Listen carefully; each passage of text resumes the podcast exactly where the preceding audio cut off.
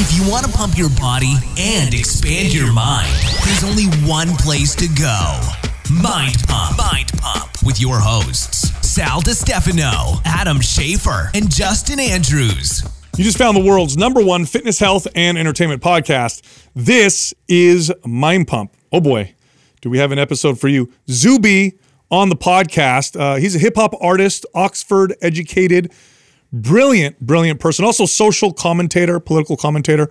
Very smart gentleman, very smart man. Um, millions of followers on social media because of his commentary. Quite controversial at times, but um, almost always logical and linear thinking. We had fun having a conversation with this guy. It's actually a three hour podcast. I think one of our longest podcasts we've ever done. And uh, no subject was off limits. Literally, think of the most controversial subjects you could think of.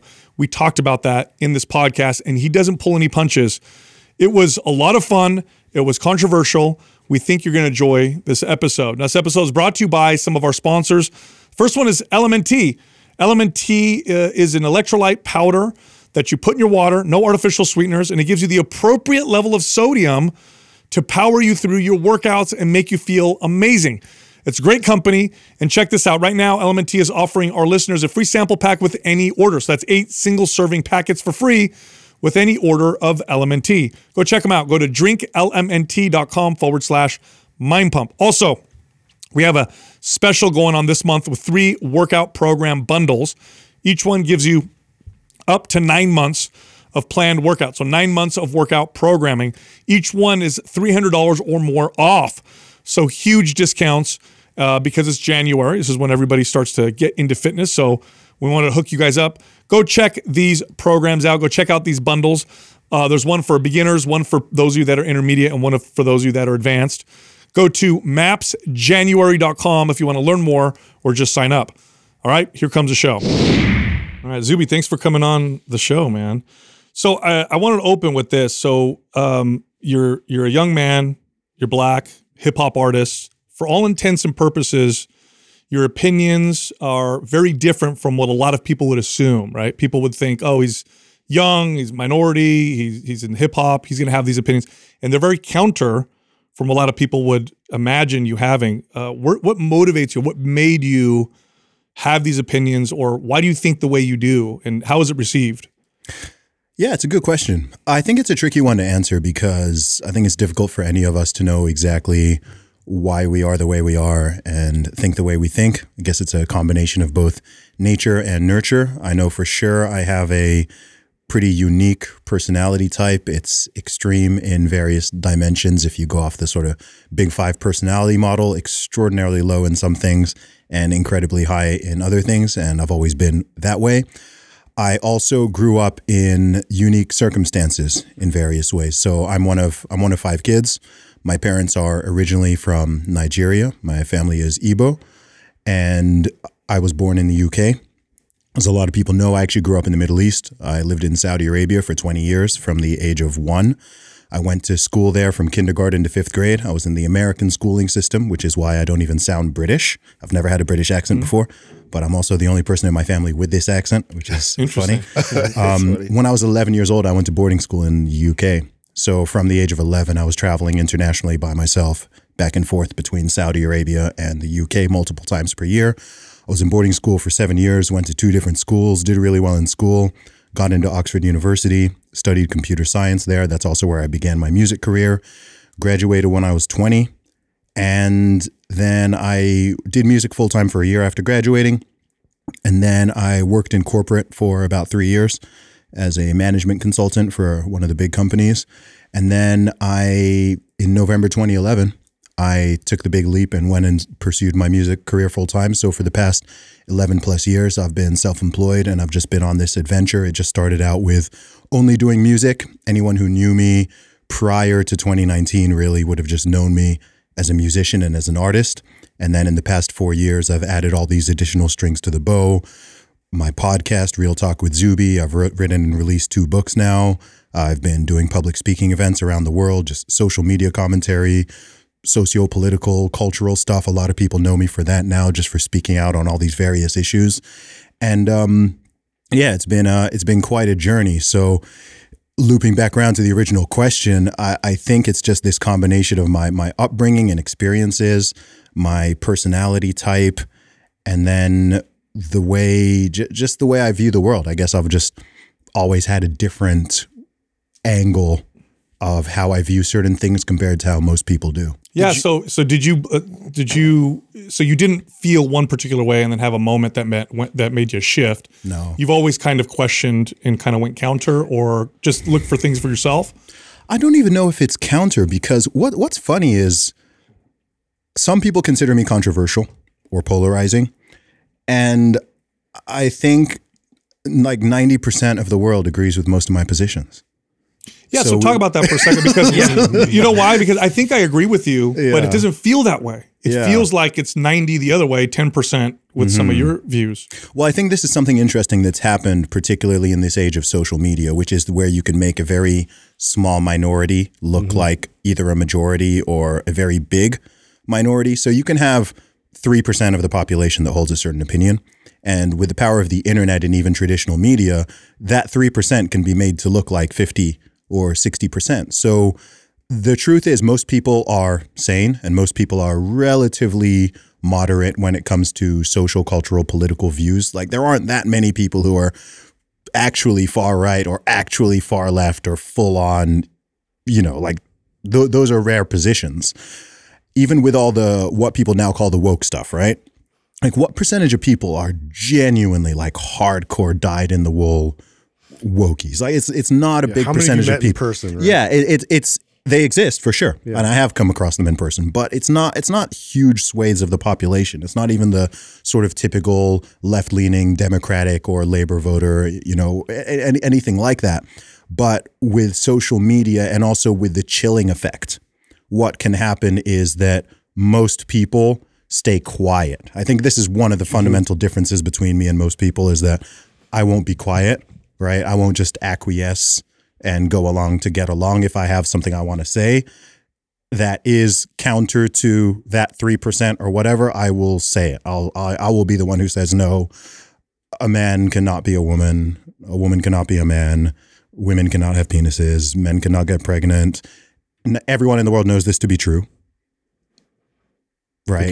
10, 10 years ago, no one would have even felt the need to to say this because it wasn't up for debate.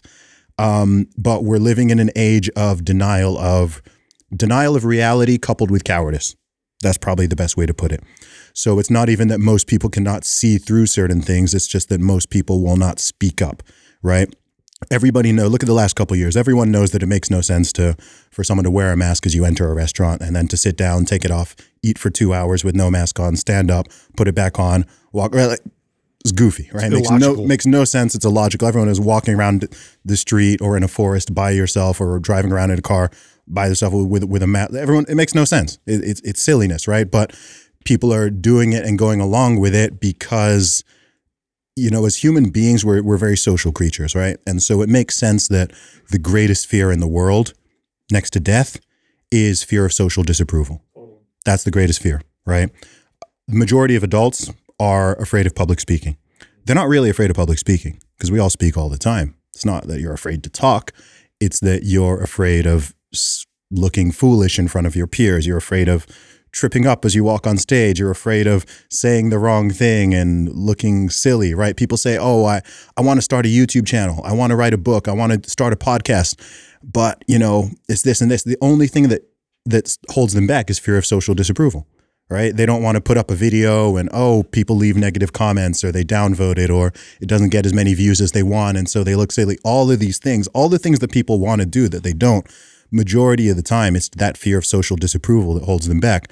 And it's not even that that's something that is inherently bad. It exists for a reason, right? There are, you know, shame is not a it's it's a neutral thing, right? There are certain things that you should feel shame about, or you should be concerned about social disapproval. Right? I think Like- it evolutionarily exists because there's value to it as well. yeah, there, there's absolutely value to it, but I think that a lot of these basic biological things that are wired in us, they can be triggered and set off by by the wrong things.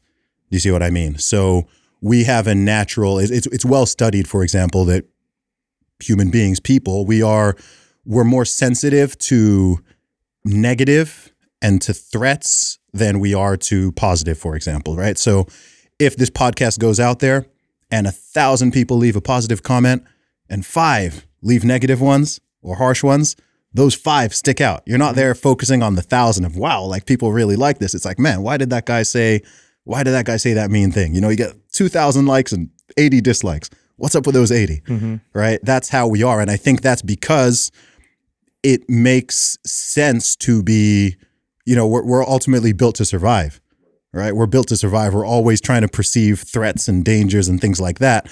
And now that we live in this very comfortable society, where let's be honest, like the real dangers of nature or of wildlife or day to day survival, famine, disease, all those type of things, they've mostly been taken care of, right? On a day to day basis, we're not overly concerned about just survival. How are we going to get our next meal? We don't need to go out and hunt and kill to eat. But I think that, but we still have that same wiring. So I think that the things that set off those threat detectors become more minor and more minor. Like the the, the bar keeps on decreasing on what it is that people are so fearful of. Yeah, so I want to comment on that because just to back you up, uh, first off, for most of human history, if you were ostracized, it meant you died. Yes. So it, it's a top fear because there because it was a real risk uh, for your life. But have you seen those studies where people and these are funny studies, but they're they're real. And pe- there's Like people the doctor's office where they yeah, where up. like people walk into a doctor's office, everybody's actors except for the person walking in. Mm-hmm. A bell will go off, everybody will stand up and sit down. After about two or three times, the person who's not the actor just follows along. Yep, I've Or there'll be like an elevator and everybody's lined up in single file fa- facing the wrong way, and the person naturally gets behind everybody and just Mm-hmm. does the same thing. So I think uh, that proves what you're saying uh, that it's extremely powerful. So along those lines, do you think that this minority of crazy voices is popular because of algorithms and clicks, or do you mm-hmm. think that there's something more nefarious? In other words, do you think that people are taking advantage of this fear mechanism that we have for mm-hmm. being socially ostracized and are using it to keep everybody else silenced so that this appears to be the the, the majority? And if that's the case, then why? Why is And that? also, how much of it do you think is artificially engineered? So I think this stuff, I mean, if you really want to go deep, it goes back many, many decades. Um, there's been what's called the long march through the institutions.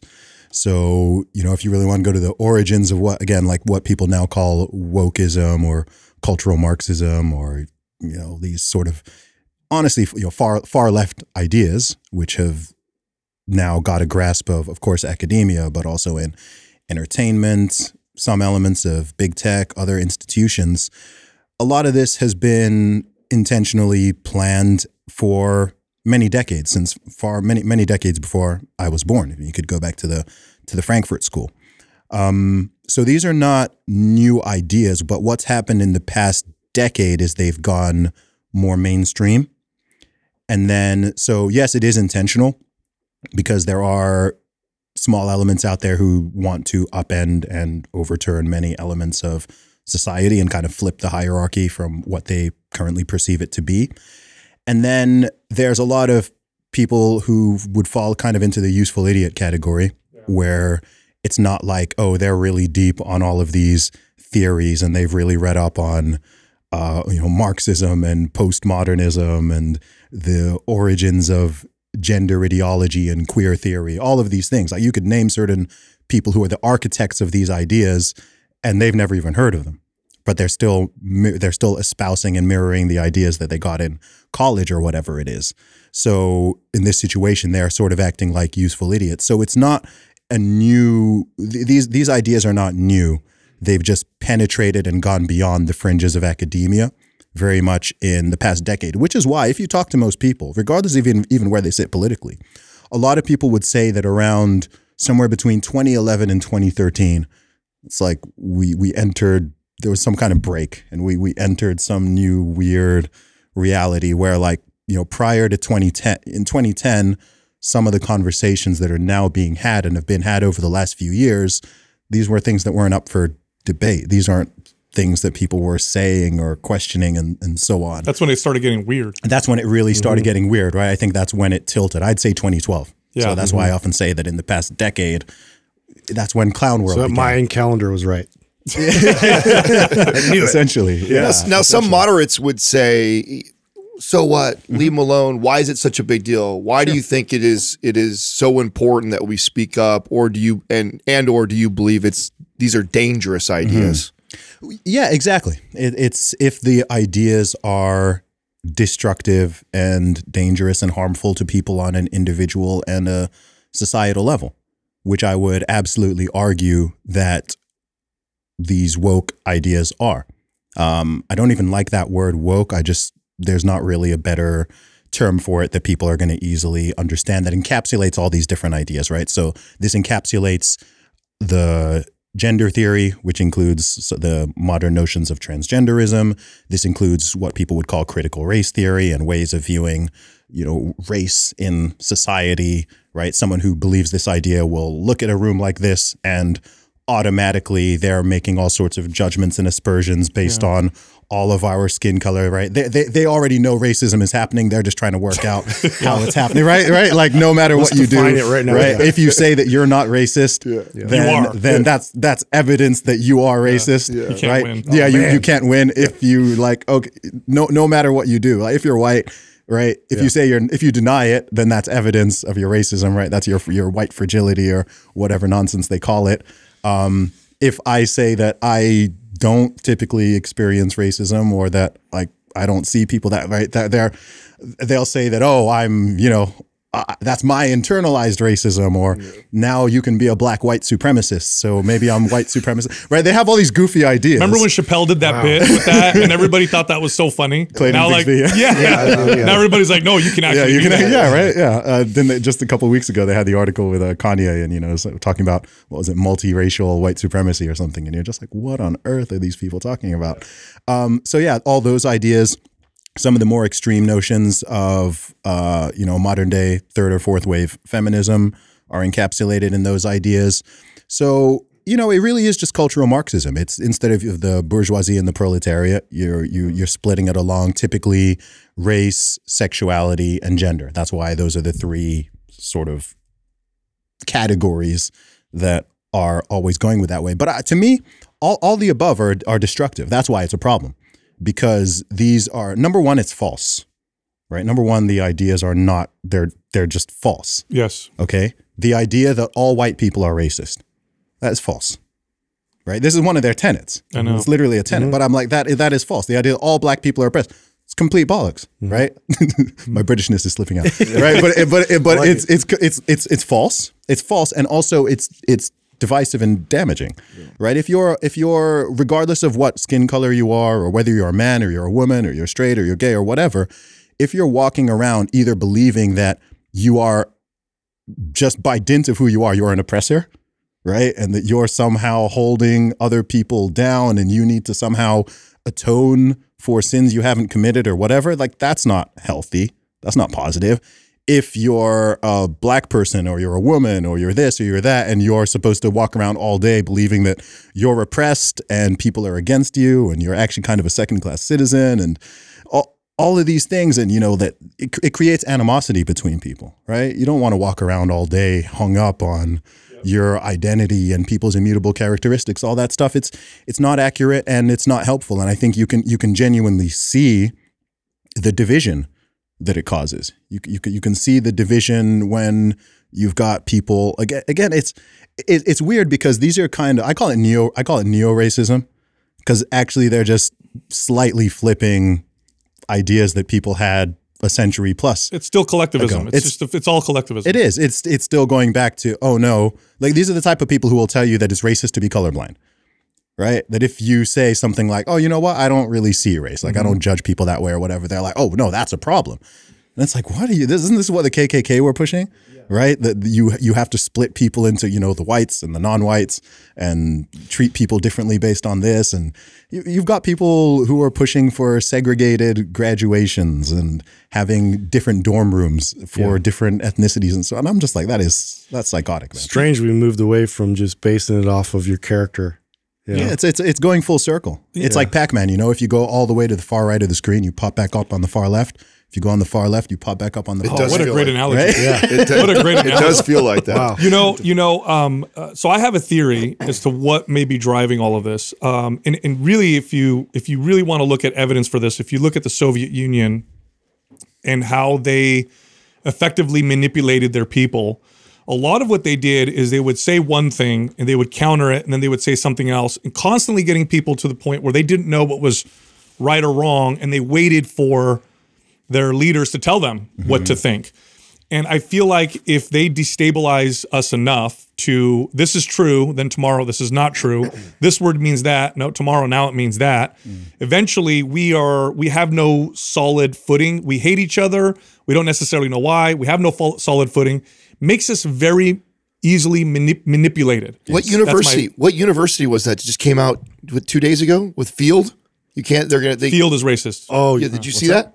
Oh, the, word, the word field? Yeah, the word field is being removed from a USC. Yeah, well, yeah, It was USC. Yeah, they they're removing word the field. word Can't say football from field football anymore. Field. Yeah. What are you meant to call it? Yeah, I don't even know what How they're going to far call can it. we go with this uh, redefining? Let, let me guess. This is because like field harkens back to plantation slavery Yep. or something. Cotton, Yeah, I guess cotton fields. Yeah. Of course. Some relation. I didn't even know that. I had like to ask. Like, what? I don't even Yeah, what's the understand. problem with field? I don't know. Yeah, yeah, but I do feel like if they do this and they do this well enough, we're just e- we're very easily manipulated, Yes. and so it's like let's get them all. Is, is, do you agree? Does that? I- I- 100%. It's divide and conquer. It's not, again, it's, it's nothing new. If you Which, by the way, what I didn't understand, and I just like literally heard someone have this conversation, is that that's actually human nature. Mm-hmm. Like that, we we we come out with this desire to try and conquer. We actually have to fight against that not happening. So the people that have this idea of oh, we'll just you know, oh, it's not a big deal, leave it Mm-hmm. alone. Like you don't realize that if you just leave it alone and we just go to what's natural to us, It's it- it is to conquer. It lean is, into yeah, that. it is, and it and it's tribalism. You know, something I think about a lot is just that hum, human nature is just what it is, right? So first of all, number one, history is still happening, right? We have an idea of history is in the past, like we're done with history. History, like we're living in the history of the future right now. Okay, so history is not done, and modern people. I've said this before. We only have two advantages over our ancestors. That's it. Biologically, natural urges, all that stuff. We we are the same. We're the Same. same. We're the same as our great grandparents, our great great grandparents. That's why the seven deadly sins are just as applicable today as they were We- thousands we- of years ago. Yeah. The only two advantages we have are we number one, we have better tech. We have better stuff. Right? We literally have better technology. These microphones, uh, medical stuff, food stuff, all the tech that we have, we have better stuff. Number two is we have access to the past. We know what happened in the past. So there are even certain ideas. How do you know certain ideas are bad that we were just discussing? Because we've done that before. How do we know racial segregation is not good? Because it's been tried. How do we know slavery is a bad idea beyond like, you know, an, something in our it's been tried for thousands of years. This is what it led to. How do we know it's bad to judge people and treat people differently based off immutable characteristics? Because most of human history, that's actually what was done, and it's still happening in some parts of the world, and it leads to misery. At the worst, it leads to freaking genocide. Okay, so let's not be so, in the words of C.S. Lewis, let's not have so much chronological snobbery and think that we're so far ahead of all these people and whatever. Like you can see how quickly people go back to tribalism. Remember just last year or the year before, where it was more it was more 2021 uh, where it peaked when the whole vaccinated versus unvaccinated division right the the way that the media just managed to split people into into a binary binary tribes that no one had ever even thought of before we've had vaccines our entire lives You know, that's the first time I've seen that something like that Uh-huh. go and divide family and friends. It happened in my own family and friends. Mm, happened Like, millions and I, I would consider myself a very like non-political type of person, Mm-hmm. and so, many of my family and friends like that, and it divided us. It it's was- it's crazy millions of people across the globe that happened millions of families and friendship groups disrupted by that right no one ever lost a friend over whether or not someone took a flu shot No. or any or any think of all the vaccines that are available. Yeah. no no one ever gave a crap. No one even no one ever even knew whatever. It wasn't commonplace to even ask somebody oh did you take like whatever who cares? That's your business that's private. And the media very intentionally very intentionally and the politicians they they managed to just split people so that e- people's own sons daughters brothers sisters friends they're now looking at each other askew or don't want don't want to be near each other based off of this thing complete psyop complete psyop right um, but that shows the power of it so one thing about human human nature is we have a tendency to be tribal and again, tribalism, just like we were talking about social disapproval, it's not something that's inherently bad. right? Of course, there's pos- positives to tribalism. If you if you've got a, a family, right? There's a you you you feel tribal about your your family. I trust Your- people I know more than people I don't. I mean, Absolutely, that's- that's- Everybody, everybody does, right? Everybody does. Your your nation, you typically are going to care about your country or even your city or your state more than. It doesn't mean you don't care about the rest, but we we have all that, you know, in group, out group, in group, out group. Um, if you're a member of a of a religion or a certain community or whatever, you're going to feel more, you know, affinity towards people within that to some degree, and that's fine. So I think the solution isn't that I don't think you you can't get rid of tribalism. It's there. But to me, the solution is you make you make the tent as big as possible, right? So instead of focusing on all the, you know, the the, the minutia of the things that people have different, which is is infinite, it's like, all right, well, what do we all have in common? Let's go up a level. Let's go up a level, right? So when people are dividing along all these things, it could be race, it could be ethnicity, it could be gender, it could be religion, it could be politics, it could be whatever. If you go up a level or two, that's where you always find the commonality, right? So something something that's interesting to me, one of the differences between the UK and US, for example, is say, on the topic of race. I don't like talking about racial stuff, but I think this is uh, interesting and important. So in the UK, you never would, you almost never hear the term white British, black British, Asian British. just Jew. It, it doesn't it just sound weird? Doesn't it even sound Yeah, weird? If someone said, "Oh. Zuby, Never heard that. Zuby's a black Brit," or Zuby, like Yeah. it sounds weird. But in the states, Black American, African American, Asian American, White American, like these are terms that you hear What a good point. all the time. and as an outsider, that's something that strikes me. I'm like, that's weird. Why do they do that? And I guess I know some of the answer because there's historical reasons for it. But I'm I'm kind of like you're all American. Like why the prefixes? Why why why why the obsession with the prefixes? If you if you just drop that and it's just like American, then automatically even even in terms bonds of how, you right it, it, it bonds everyone. I'm like, well, you're all you're all American. You're all countrymen. Like you're all from the same place. Like why you why you going so granular to the point where okay now you've got all these other you, you, you're creating new lines of fracturing, right? And now you've got I don't know now they'll because that's what they do with all the intersectionality stuff. That's Yeah. why again I don't like the idea because it's like oh well as a black lesbian female vaccinated um expert like whatever like you can't you just be just just be who you are you know Yeah, I think need to I think ideas are probably a good way, like thoughts, behaviors, ideas, beliefs, probably a better way to put people together. You know, it's Mm-hmm. along those lines. America in the you know 19th century and early 20th century. I mean, to come here was really you just showed up. If you just showed up, you were accepted. And we still are a country of immigrants, but boy, back then were we a massive country of immigrants, most coming from Europe. Hmm. And just to preface, a lot of people think that, oh, they're all white. Okay. Italians, Germans, French, Irish were, I mean, they, they were not, they didn't consider each themselves the same at all. I mean, Europe went to war, World War twice, uh, you know, over their differences. So they, mm-hmm. they all came over here super different. Italians, Germans, Irish, I mean, very, very different. But they had they had ideas that were the same, and the ideas were we're all here for freedom and liberty. Mm-hmm.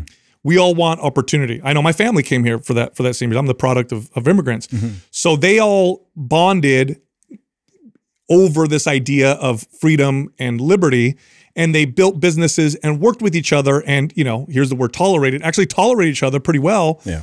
and they did pretty damn well as a result. We grew. All of a sudden it's become this like divide instead of unite. It's very mm-hmm. strange to me. It's weird how we've done that. And then back to the behavior co- you know commentary. It is true that we have natural behaviors, but what makes us human is our ability to consciously look at our behaviors and modify them. I mean, I mm-hmm. work in the fitness space. I've worked in fitness for over two decades. Like our natural tendency is to overeat, not move, Yep. right? But we know better. And so in modern societies, you know, those of us who are more conscious about it move more and eat healthier because if we just listen to our behaviors, we would have be sick and unhealthy. So mm-hmm. I wanted to touch on that because people make the the the nature argument and although there's some truth in there, there's lots of truth in the fact that we become enlightened that we can look at things and modify them. And I think that's really important. Yeah, absolutely. And look, if you're an adult, even as a as a child, we we constantly have to fight human nature.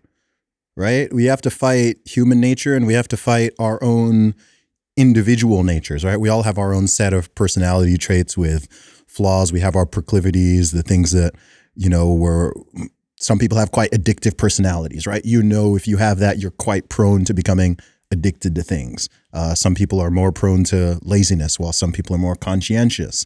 Uh, we we all have these different things, and I think part of becoming a functional adult is like like you said, not just not just saying, "Oh, well, I have this natural urge, so I just indulge every natural urge." I mean, if you do that, you're going to be a you're going to be a terrible person, and you're certainly not going to be not going to be successful.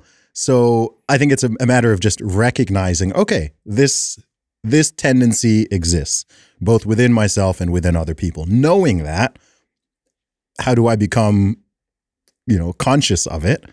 And then what's the best way? What's the best way forward? For example, if you're someone who you know you're, I, I I'd say I have a personality that's somewhat addictive.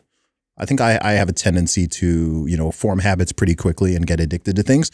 And I've used that very much to my success to become addicted to things that are positive, right? To completely just there's stuff I, I won't even touch all of that stuff, right? But then, cool, I'm addicted to going to the gym and exercising. I've been doing that for two decades at this point. It's like as natural as brushing my teeth. I enjoy um, the the work that I do. I enjoy, you know, it, it, you you can spin a lot of things into something positive, right?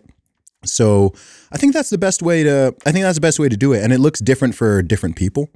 Um, but I think, look, fundamentally, you're not gonna. You can how to put it.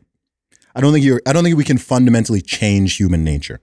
It's just what it is, but we can change the, how conscious we are of it and how we approach things both individually and collectively in order to keep certain things in check. Hmm. I want to ask you about fitness because I know you're Sure. a, a big fitness guy. In fact, that's how, somewhat along the lines of fitness, that's how you kind of got popular. Was your, So was your, is his your deadlifting deadlift. record? Oh yeah, Yeah. which was absolutely that was brilliant. Good it times. was, it was brilliant.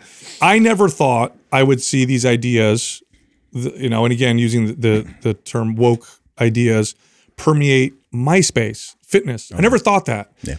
and yet it is. Nothing is safe. I nothing is safe. I've seen now articles saying that lifting weights is toxic uh, masculinity. Mm-hmm. That the you know the I just shared a uh, article the other day. The the- roots are from white supremacy. yeah, the ra- the white supremacist roots of gyms Of exercise, yeah. of exercise, um, body Mm-hmm. Mm-hmm. uh, acceptance movement, which doesn't is not real body acceptance. They've they've morphed it into something different. How do you feel about? Because you've been working out for a long time. Yeah. Were you as surprised as I was when I saw it come into my space? I was like, "What? There's no, N- way." Uh, No, no, because I, I've this stuff's been on my radar for longer than it's been on most people's. Um, and even before I started to publicly speak out on some of this stuff, I was talking about it privately with people for five, six years, as was said, certainly from the early 2010s. And so I saw the trajectory that these ideas were going in, and I saw that they were going to I don't know. Say, for example, even something goofy like the whole uh, preferred pronouns thing or the made up genders thing. I mean, I I saw the I saw that happening in like 2013, Really? 2012, 20, yeah. And I was like, this thing's going to become a thing, right? Even with the deadlift that I did. So I remember having conversations with people back in 2016, 2017, talking about this, saying that there's going to be a whole issue with males identifying as as women and competing in female sports and crushing. I, I was saying this back in like 2016, 2017. It doesn't sound that long ago. Um, and a lot of people would like look at me weird and be like, "Come on, dude! Like, we're- that's not going to happen." yeah, that's Whatever. too crazy. Yeah, like it, it sounded goofy, even just like I mean, it is goofy, but it sounded nah, come on, man. Like th- people not people won't accept that one. Yeah. And I was like, dude, it's it's gonna it's gonna happen. Like it's already happening in certain places, and you're just not seeing it. It's not mainstreamed yet. Mm-hmm. And then, I mean, that deadlift video I did that was four years ago. That was four years ago. And even when I did that in February 2019, it was on some people's radar, but not to the level that it is, say, now. Now people are more aware of the fact that this is happening, and it's even happening like these. You've got dudes winning female beauty pageants and all of these other things that are happening, and so now it- it's sort of hit a mainstream consciousness. But I think that if you see such things early, it's quite easy to see where they're going. So I knew that these ideas, they're not going to just stay within academia or entertainment. It's going to get into every single thing. It's in the military, it's in the fitness world, it's in the science world, it's in it's in everything. Um, to use the term uh, Gad Saad would use, no, he calls them Parasitic. what- yeah, parasitic, right? Yeah. Uh, mind mind viruses, and that's how they spread. And I think they also spread because there is something. I, I think there's a lot of reasons.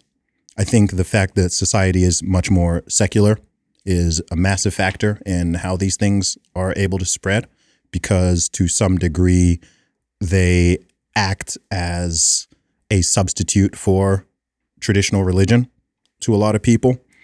Um, Well, you I- worship something. So if you don't worship God, you're going to worship. yeah. I, I believe human beings are one of the strongest conclusions I've come to in the past few years is truly that I believe human beings are inherently religious. Um, I always lean to think that that is true. Now I'm like, I absolutely believe that to be true. Um, and you that that religious urge can be supplanted by lots of different ideas and ideologies, and people can become religious and zealous over many different things, which is really what we're seeing. Um, but I think that's a I think that's a factor. I think also that it appeals to a lot of people's emotions and feelings, and people do want to have a sense of morality and right and wrong and in group and out group and have some type of idea of of an enemy. Um, and I also think that it appeals because what was the last point I was going to what's the last point I was going to make there? Um, slipped my mind. no, Maybe well, I'll come back uh, to it. Explain what you mean by humans are inherently Yeah. religious. Yeah. What I mean is that naturally, okay, even if even if you just think of it sort of pragmatically, um, human beings, every person, especially as you grow into an ad- adulthood or as you are an adult, there are certain things that you are going to seek and want. These include purpose, meaning, a sense of morality, a sense of community, some guidance and ethics on, you know, what is what is right and what is wrong. We've already talked about the fact that there are tribalistic elements and so on. And for most people around the world, even still, most people, religion answers all of these things, right? It provides meaning, it provides purpose, it, it tells you how you should live your life, what rules you should go by. Of course, it gives you a sense of community, whether you're Jewish or you're Hindu or you're Christian or you're Muslim. You've you've got a you've got your community there. You've got your guidelines, um, and it it offers answers and explanations for many things in in the world. Right. So science is cool, but there's a lot of stuff that no matter how advanced science gets, you can't answer. Science is largely amoral. It's not immoral. It's just it, it explains how things are. It's But it- supposed to be amoral. yeah, it's supposed to be. Um, I'm talking about actual science, not the science, Right. which is now turning into a secular religion. Um, Scientism. Yeah, scientism, right? Um, and so I think that look, whether someone believes in, if someone if someone is is a theist and believes in God, you're going to believe that a the religious urge is just hardwired in human beings because we are from God and created in in His image. But even from a, I'm not a I'm not a I'm not an atheist, but even if you were a totally atheistic secular person who just thinks it's just you know we're just on this spinning rock flying around the sun and we've just evolved over all these years the truth would be even then you've you've in that case you, we've evolved to be religious. Why are billions of people all around the world you look throughout history most people have always been religious. Most countries most tribes most groups have had relig- different different religious beliefs in a way.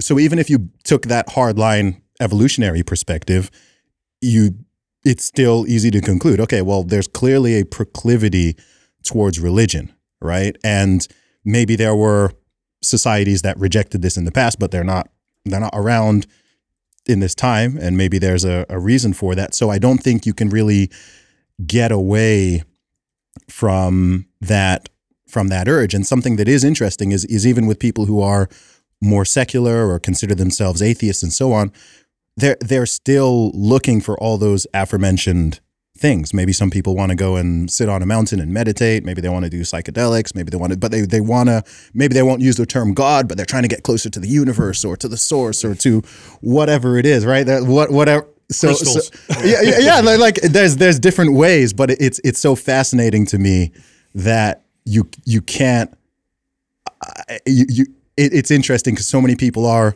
rejecting tradition, traditional religion, or trying to move this way, trying to move away from it, and you still see those. They just religious- reframe it. Yeah, you still see those same religious urges and impulses. Like when I look at the the hardcore wokies, I'm like, that is a secular religion. Like 100%. like, It's a cult. It's it's if, if you look at the way the people who were like were or are really into the COVID stuff, right? What I call branch Covidians, like it's Yes. it's it's a it's love it's a it's a religious they it's, it's zealous right I- they're they're more religious than the average religious person in many mm-hmm. ways right if you don't take their beloved vaccine like they won't even sit in the same room with you right I'll sit in a room with someone who's like unbaptized, no problem. Yeah. Right.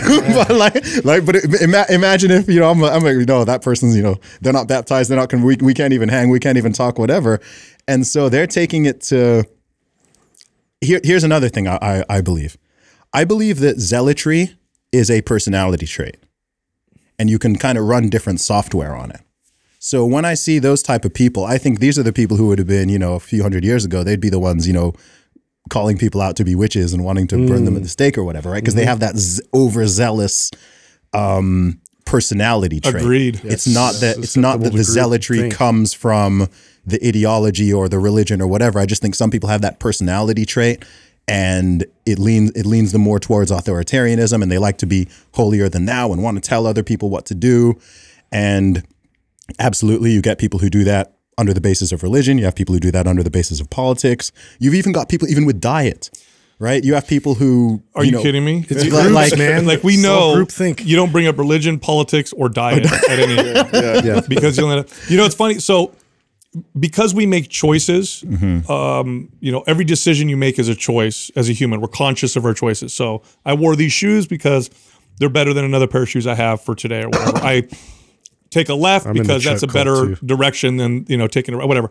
Ultimately, you have a top value, and that is what you end up worshiping. So that's so so because we we are hierarchical creatures. We make choices. We don't just act, um, you know, through instinct. We actually make choices. That means at the top as a top value, that's what you end up worshiping, whether you're conscious of it or not. And there's one thing that all totalitarian regimes and cultures, for all of human history, is one thing they all have in common. Either they get rid of God so that they can replace God, or they become God and they say, I am your God. That's one thing you'll notice. So you look at like this is why they get rid of the church or they oppress people who believe in, you know, a religion or whatever. Because if you believe in that this God is your God, then you can't possibly worship, you know, the regime. Yes. So um, for for this is one of the reasons I think that this is exploding. I agree with you. It's because we're so secular, and so we're left floating and wandering. It's very easy to plug in something else, whether it's done on purpose or we just, you know, uh, we interviewed Bishop Barron a, a while back, Oh, and he nice. said historically, he said. If you don't worship God, you tend to worship money, power, pleasure, or honor, which can also be fame. And if you look around, it makes total sense. Yeah. This is what we end up just through our actions what we end up worshiping. So um, it is very interesting, and this was predicted. You know, these this these uh, communism was predicted, um, and these types of ideas were predicted by uh, people who weren't even they weren't even religious. Um, I'm trying to think of his name. Uh, popular, yeah, yeah. They, they would say, look, God God dies. What's going to replace that is Nietzsche. going to be yeah really bad. Yeah, and it and it makes total sense. Again, and I'm not even making an argument for the existence of God right now. But if you just think about this very logically and pragmatically, you you use the term hierarchy, right? So we'd all recognize that we have a hierarchy of values or morality or authority. So for someone who believes in God, the answer is what's at the top of the hierarchy? God. God is above myself, above the government, above any other ideology, whatever. God is at the top. Just logically, if you remove God from the top of the hierarchy, there still has to be something at the top, right? You can't have a hierarchy with nothing at the top, just logically. There's got to be something. So, what's now at the top? Oftentimes it's the state, as you alluded to earlier, right? That's where statism comes in, just worship of the government and the government ideology. It could be politics, it could be nihilism, it could be hedonism, it could just be it could just be yourself, right? Okay, well, if there's no you know, I'm I'm I'm at the top, right? I I decide what morality is. I decide whatever, and that can also often just go to all right. I'm just going to seek pleasure. If it makes me feel good, that's what I do, and that's hedonism. Or you could also just fall into oh, you know what? Like it's all none of none of it matters, and that's more like nihilism. You could end up. We've already talked about statism. You could just you could fit whatever else celebrity worship materialism, money worship. It could just be, okay, well, at the top is money or power, right? That's all that's at the top. So as long as, you know, it's in pursuit of power, it's in pursuit of money or whatever, ethics, morals, whatever, that doesn't even matter. And this is also where truth becomes subjective, right? So I think before, again, before about 2012, I don't think I ever heard anyone use the term, terms like his truth, her truth, your truth, my truth. No one used to speak like that. There was just the truth. No, no one used to speak like that. Just go back to 2008. No one used to say, "Oh, that's her truth. That's his truth." That's that's new. That's new speak. Um, and so even to me, that's that's interesting because that's people then just putting, okay, now the truth is subjective. If I feel that it's true, and I say that that's my truth, then not only is it true, but if you question it, even or you challenge it, or you say, wait, hang on, you don't get your own truth, then that's now perceived as an attack right that's not that's not that's not just you disagreeing with me that's you denying my existence i'm sure you guys have heard Yeah. that phrase right where mm-hmm. people say you're trying to erase my existence you're denying my i'm like i'm not trying to deny it. like if you're a you're a human being like i'm not uh, I don't. I've never denied the ex- existence uh, of, of, of coexisting right anybody. yeah. I'm just saying that if you know, if one of you right now were to say that, oh, you know, I'm now a woman, I'm like, and you know, and that's your truth. I'm like, I mean, you can you can believe what you like, but you're not actually a woman. And me saying that isn't me trying to attack anyone or be vicious towards anyone. I'm just saying that that's objectively not true. You know, grounded you can belie- you can believe that this this table in front of us is a, is a circle. You know, I, I'd support your right to believe that. You could say it's a yellow circle. And I'm like, mm, that's a brown rectangle, um, or cuboid. But you know, we're we're living in this time where if someone's like, no, actually, it's not a yellow circle. You're being then- violent. Yeah, yeah, you're being, I don't know, geometry phobic or. Does it all unravel? Does it all unravel? Yes, And, yes. and are we going to see it soon? That's what Yeah. I, I feel. Let me give yeah. you some optimism. Okay, that's How- I'm, yeah. I'm How soon are we gonna get to the bottom? Of Yeah. the three of us, I'm the most optimistic. Okay. Like this is the natural swing of the pendulum. pessimistic, It's just swung harder than ever because of technology and stuff like that. It's coming back. Tell me. Do you know why? Uh, before I before I before I answer, do you, let me let me explain why I also why I think that some of this is happening.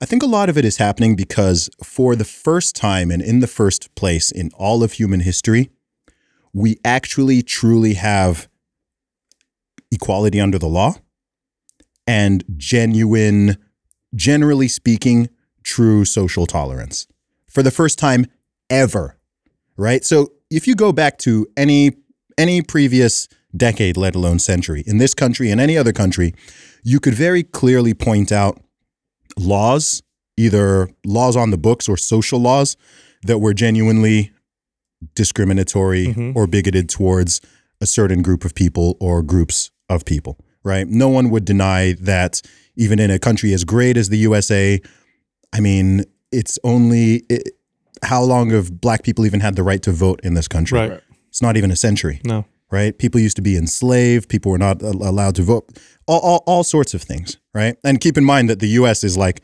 ahead of most countries in terms of resolving these things, right? Slavery was abolished here, and you know before it was in in most of the world. For thousands of years, human beings were enslaving each other and doing all sorts of awful stuff. So there was always a fight, right? There was always a fight of like, okay, we need to genuinely have equality under these laws. We need to genuinely tolerate people. You know what? It's wrong to beat someone up in the street because they're a different race or because they're homosexual or this or this, right? That was even happening in the freaking 90s, right? So we've made all this progress and finally actually reached a level where if I'm like, okay, tell me a law that is just outright discriminatory against like a group of people, right? You think you'd really struggle. right? The closest we got was when they started all the discriminating against the unvaccinated nonsense, um, which is one of the things that made alarmed me so much about it. I was like, what the heck? This is a huge step backwards.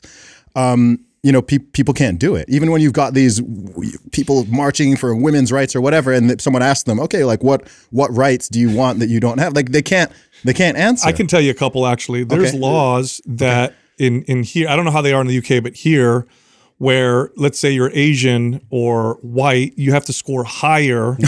Oh, to get- so there's affirmative action Yeah. laws that are actually discri- discriminatory. Those are the only ones that I know of that are Mm-hmm. Yeah, on and- the books actually discriminatory. and isn't that interesting? Because that's an overcorrection Yes. For what they you know perceive to perceive to be the issue. so you think we're just spoiled and we just need something Well, to I, I I think that I think it I think it's two things. I think number one that people haven't noticed, right? I think with the constant push for progress and fairness and equality and all that, which is a good urge, I think people haven't sort of looked up and gone, wait, hang on, like we did it, right? Like actually, you know, like like wait, we we actually have like Yeah, maybe we should pretty calm down a freaking little close. Yeah, yeah, right. Like there's still that zealotry of I want to fight, I want to fight, and then following on from that, I think there are people who are just activist minded, right? Yeah. Um, particularly on the left side of the aisle. And some of them, especially the older ones, like they have been fighting for all these decades, right? They were part of the civil rights hmm. fight. They were part of, you know, this. They were part of that. And so they still they're looking for the next thing. I think uh, Douglas Murray calls this the St. George in retirement syndrome, right? Looking for dragons to slay. You're still there with your sword looking for the dragons, and you know you're swinging around, and it's like actually you've already slayed them. That's the example I think we just saw with USC. I think it's got to his point where like we are now actively looking for something. There's got to be something else racist. There's got to be something else be that's lit- oppressive. Find it, you know. Yeah. Oh, this- field. There it is. Yeah, You as know? I've said before, you know, r- racism isn't you know dead, but it's absolutely on life support, right? And they keep jolting it, trying to you know bring it back to life because there's so much juice and there's money Ju- in it. Jussie, what's his name? Smollett. He had to hire people to, People- to people- beat him up to say that are they're- literally committing hate crimes against themselves. yeah, uh, that's that, that's that's the thing is that's only one of many examples. Yeah, Right, That's- right, right. That's the Because he's, crazy fam- part, he's right? famous. We know about it. Yeah. Right, right. It's such like a- like like it's it's actually crazy where it, li- literally you hear about a so-called hate crime and now I'm like yeah they probably did it to themselves right and, it, and that's happened people say oh there was racist graffiti or there was a and they find the guy on CCTV he's there like writing. you know he- yeah, he's there doing it himself or there was that one with uh what's that what's the NASCAR driver Yes. Where Oh, there was yeah, with the news, yeah, yeah. on uh, the rope and Bubba- thing. Yeah. um, I was going to say Bubba Smollett. um, I can't remember his Bubba. Um, name. yeah, there was that whole thing, and you know they had all that, and it turned out it wasn't anything. So you know, I, I think it's it's good that people have those urges to want to have the fairness and the equality and all that. But I think if you people kind of looked up and had that sense of gratitude and just go, okay, wait, hang on, where were we in 1923? Yeah. in a hundred years, one person's lifetime, you've gone from people So being different. freaking lynched, KKK. run- Mm-hmm. At its peak, the KKK had, I think, four million members. Yeah. Four million, Wow. Right? Like that's isn't that nutty to think? nuts. Like th- there were people in Congress and in like you know in government who were openly KKK. Can you even? Like, like you can't even fathom that now. No. that that sounds unreal to think that there's there's open KKK members in Congress and in the police force and so on. So the strides have been incredible, and I think people get so stuck on the past that they can't go, okay, like that was effed up, that was bad, but yo, look at how much progress has been made in such a quick time. Let's have some gratitude. is for that it. how you would counter the argument when people try because they try and lean on like statistics still like you Mm-hmm. like like example this would be like the the gender pay cap pay, pay gap with women is they'll lean on like statistics to try and prove that it's still going on it's still bad I think they go in with a belief, then they use a statistic, don't break it down, and they Don't want to look at the nuance. it justifies their oh this see it still exists because something that's important for people to understand is that disparity does not equal discrimination. oh so glad you said that Right? People people will just look at a statistic and go, "Oh, there's a disparity, therefore some type of ism or phobia is taking place." And I'm like, "That's the most low resolution version of anything. There's are infinite reasons what a great point for all sorts of disparities." anybody who understands Existing. data and statistics knows that that's a terrible way to break down yeah. A number you, you don't make a conclusion right out the gates you got to figure out what your controls are and what's mm-hmm. going on otherwise you've got nothing Yeah. Well, that's how exactly how the the gender pay gap unravels, right? As you start to unpack it and go, oh, well, you know, you also take in factor in that women are pregnant for nine months, and that would naturally men go this hours, way. Naturally, do women different go, jobs. Like it's Right. value different things. yeah, you know, what was interesting about that one? I had a conversation with preference. a, when that was real when they were pushing it politically. I had a mm-hmm. a, conversation with a friend. who Was like, see, this is what's going on. I said, and I asked him. I said, what? Why do companies outsource to other countries? Well, to save money because they could mm-hmm. pay less for the same kind of labor. And I said, well, if women are getting paid less, why don't they just hire women? And there was the Be look on very their face. cost effective. I'm like, oh, wait a minute. Yeah. Doesn't make any sense. Is This This is why- the thing. I think these ideas they emotionally hijack people. Yeah. And they don't think of it past like five seconds. Because if you if something like the gender pay, like the fact that that even persists still, still- like that's been being debunked since the nineties. Yeah. And people are still like, oh, women are earning seventy seven cents on the dollar or whatever. And I'm just like, bro, please, like, how are you? How are you still repeating this? I mean, the thing is also people don't often some people don't apply just common sense. So i had someone who i remember getting in this conversation where there was this uh, music festival happening in the uk it was a hip-hop festival. And uh, there was this person on twitter who he they had the the lineup of the all the performers on the bill. And he he uh, blanked out all of the male performers. And there were maybe like six or seven female performers out of i don't know 50 or 60 uh, people performing on the thing. And he was like, ah, right, you know, this is evidence of sexism in the music industry. And I was like, bro, how many female rappers can you name? right? He literally got to like three and was like, um, uh, what? And I'm like, how? I was like, hip hop is like at least 90% dudes, right? Way more men are rappers than are female. Not because women are not allowed to be rappers. Women have been allowed to rap for many decades, but because men and women are different, right? right? You, you can look at areas where it's it's 80, 90% female dominated. Nursing, obvious one. Primary school teaching, Only obvious fans. one. Right? right? Yeah, but, but Adam had to go there. because I feel like that's one of the best arguments to disrupt that argument. It's just like, well, then what's going on with the? Why aren't the men getting paid equally on OnlyFans? What Even the fuck? modeling, female models are paid a lot more than Yeah, male models yeah. are. Um, and that why? Because of supply, supply and demand, right? But it's these things are not. It's it's funny because they're not hard to understand at all. And what's weird is because just living your life, even if you don't get into all the studies and the data and all this stuff, if you've lived for 20 years, 30 years, 40 years, whatever, even just off your own experiences, you know that men and women are fundamentally different in a lot of ways. And one of the most obvious ones is we have different interests, right? I don't know how you can exist in the world and meet thousands and thousands of people and not work out. I mean, even within your own family, even if you, if you have kids, if you whatever, you recognize, okay, like males and females are are just different. Yeah, sure, there's a lot of overlap and everyone has their own personality, but there's there's fundamental differences and that leads to different choices and different decisions. And I'm of the opinion that not only is this not a problem, it's good. Right? People get hung up on like the issue of like, oh, trying to get we need gender balance in this and we need, I'm like, what's wrong with it being it? Why do we have to be the same? I'm cool with inequality. Inequality is good. That's gonna get clipped. Right? Like, inequal- no, no, but but genuinely, in many things, what's not good, what's not good is unfair discrimination and mistreatment and denial of opportunities. Yes, That's you should not be good. able to do what you want, Yeah. but that doesn't mean that everyone's going to want to do the same thing. No. And God and God forbid, that would be awful. Right. yeah. We, we all uh, we, we all have siblings, right? Yep. yep. Okay. And you know, you, you've got children. Even within the same household. Yeah. I what you do versus what your what your siblings do, the the decisions you you end up in different fields. I can't even raise my kids the same. I have to I have to parent each of my kids differently because Uh-huh. they're different. If I parented them all the same, I would fail. Yeah.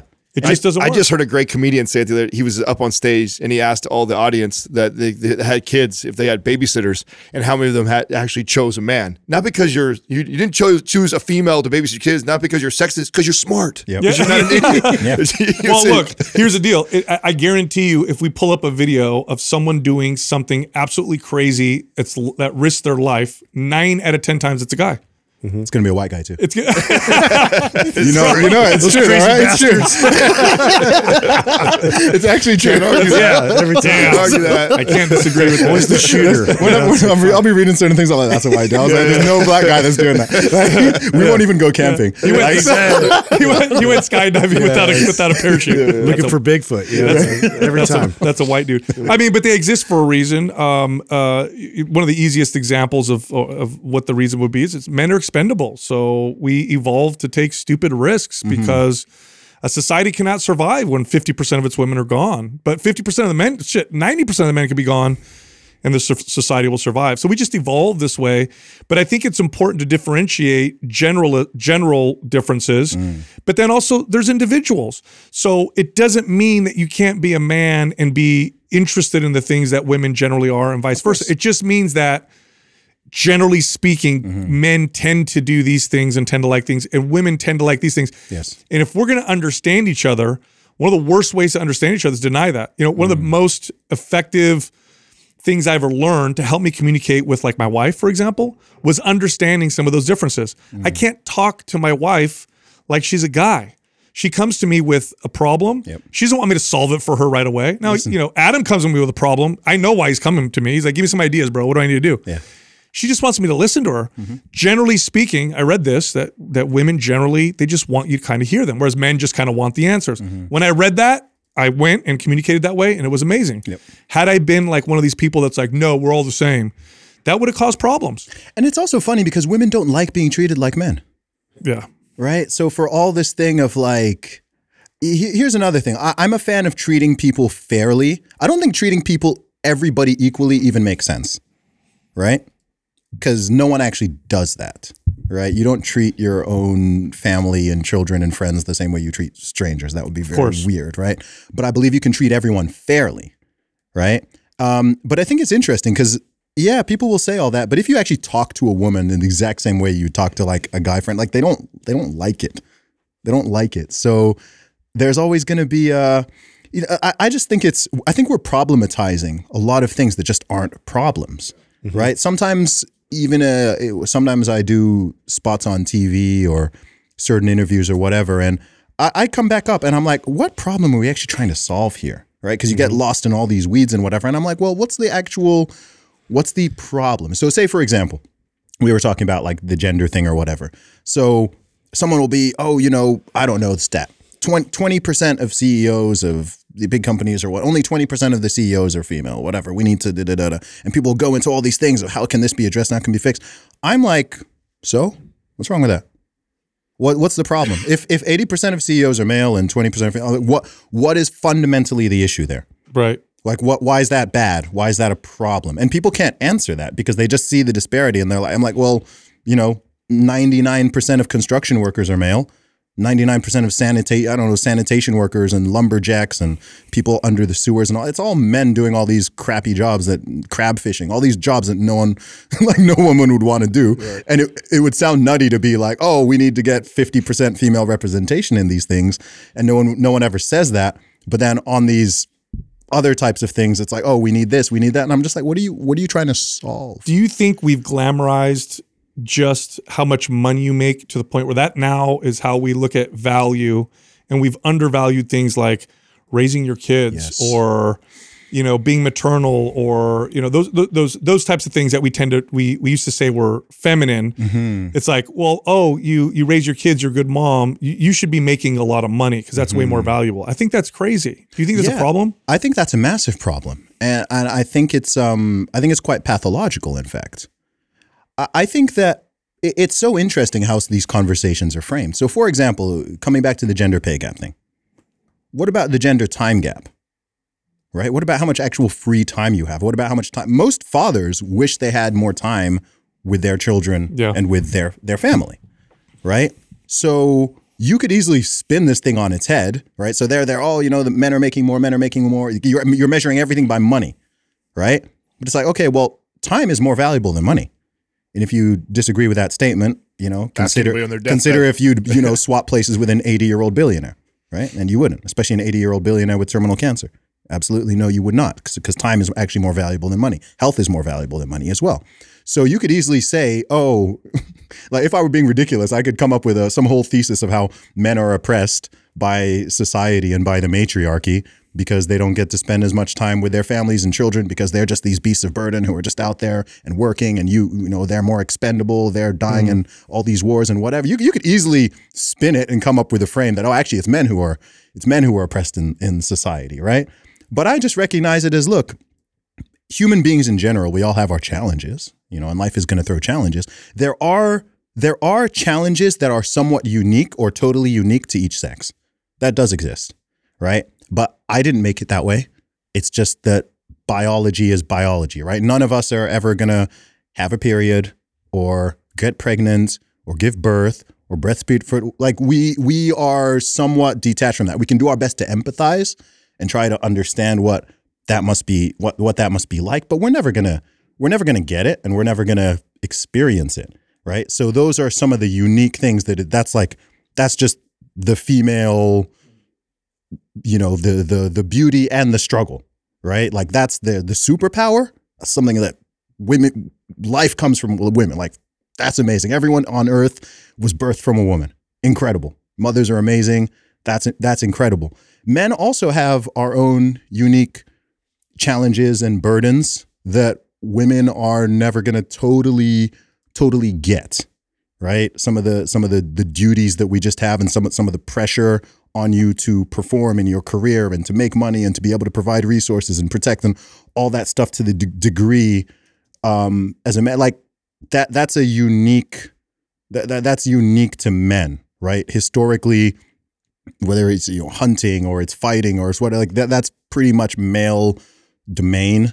Uh, women don't really need to think about that or worry about it. Even, uh, you know, I, I talked about this the other day on a podcast. I mean, a decent looking woman, even a not so decent looking one, can live her entire life and never even need to approach, like ask someone on a date or approach someone they're attracted to.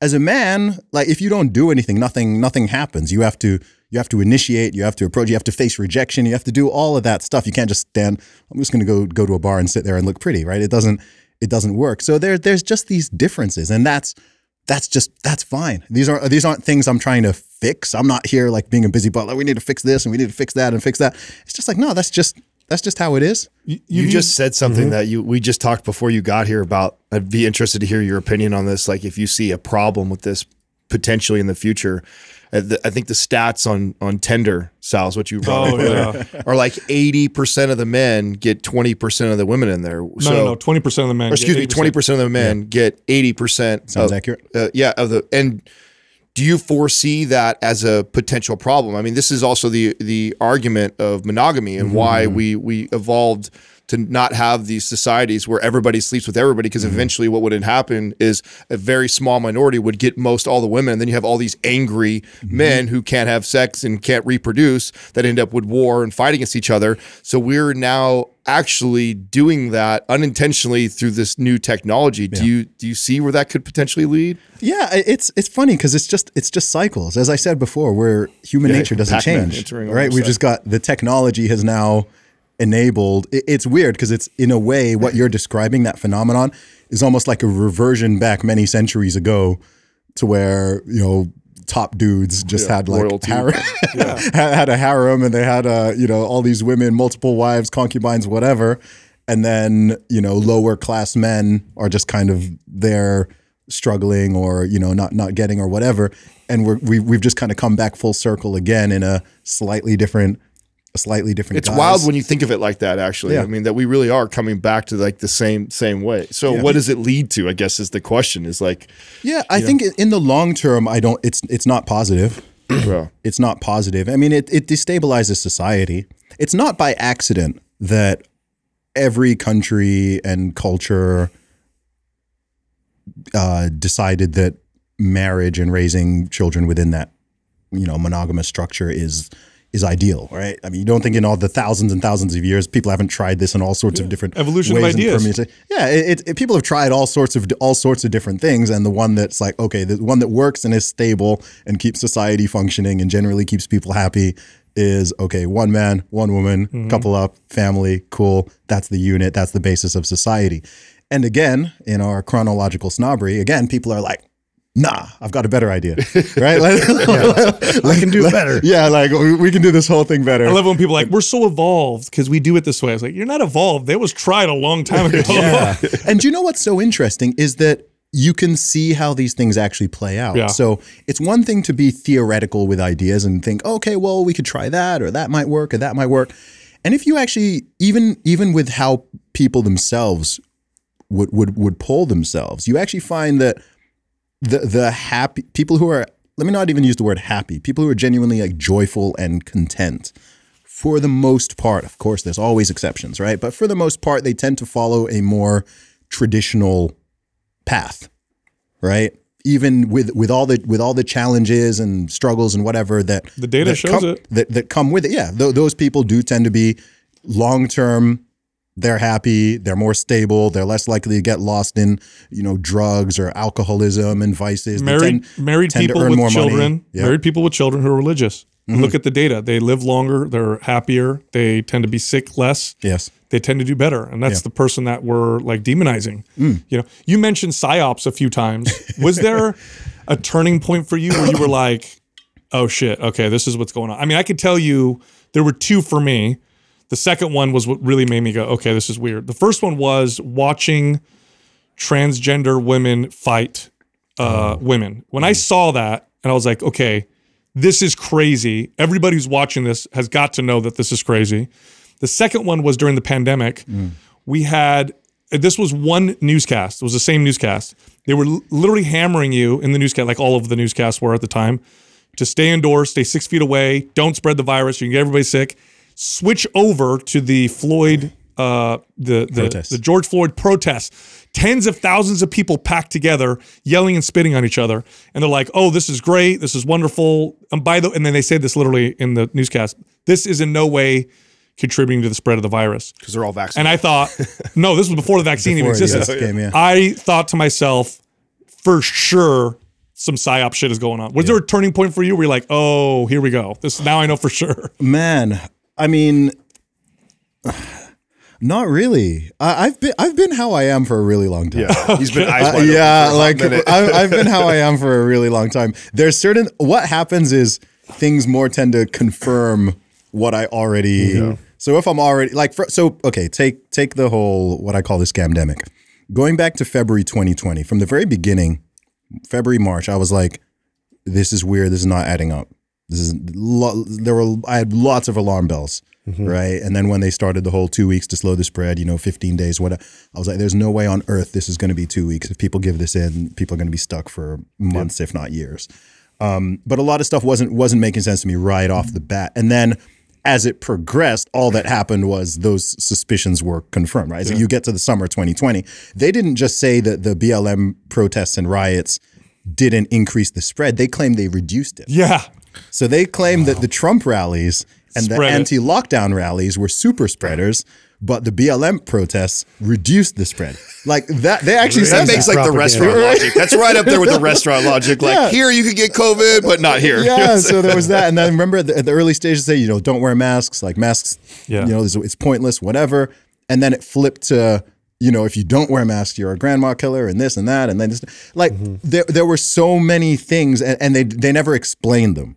It wasn't like okay, this this change in narrative is because of this reason. They just kept right? going. They just they just kept going, and they kept switching it up and switching it up, and you know it's been a it's been a very weird time, but you know, I think one thing that's always that's made me question authority more is uh, actually going to boarding school from the age of eleven, because I, I typically I generally enjoyed boarding school.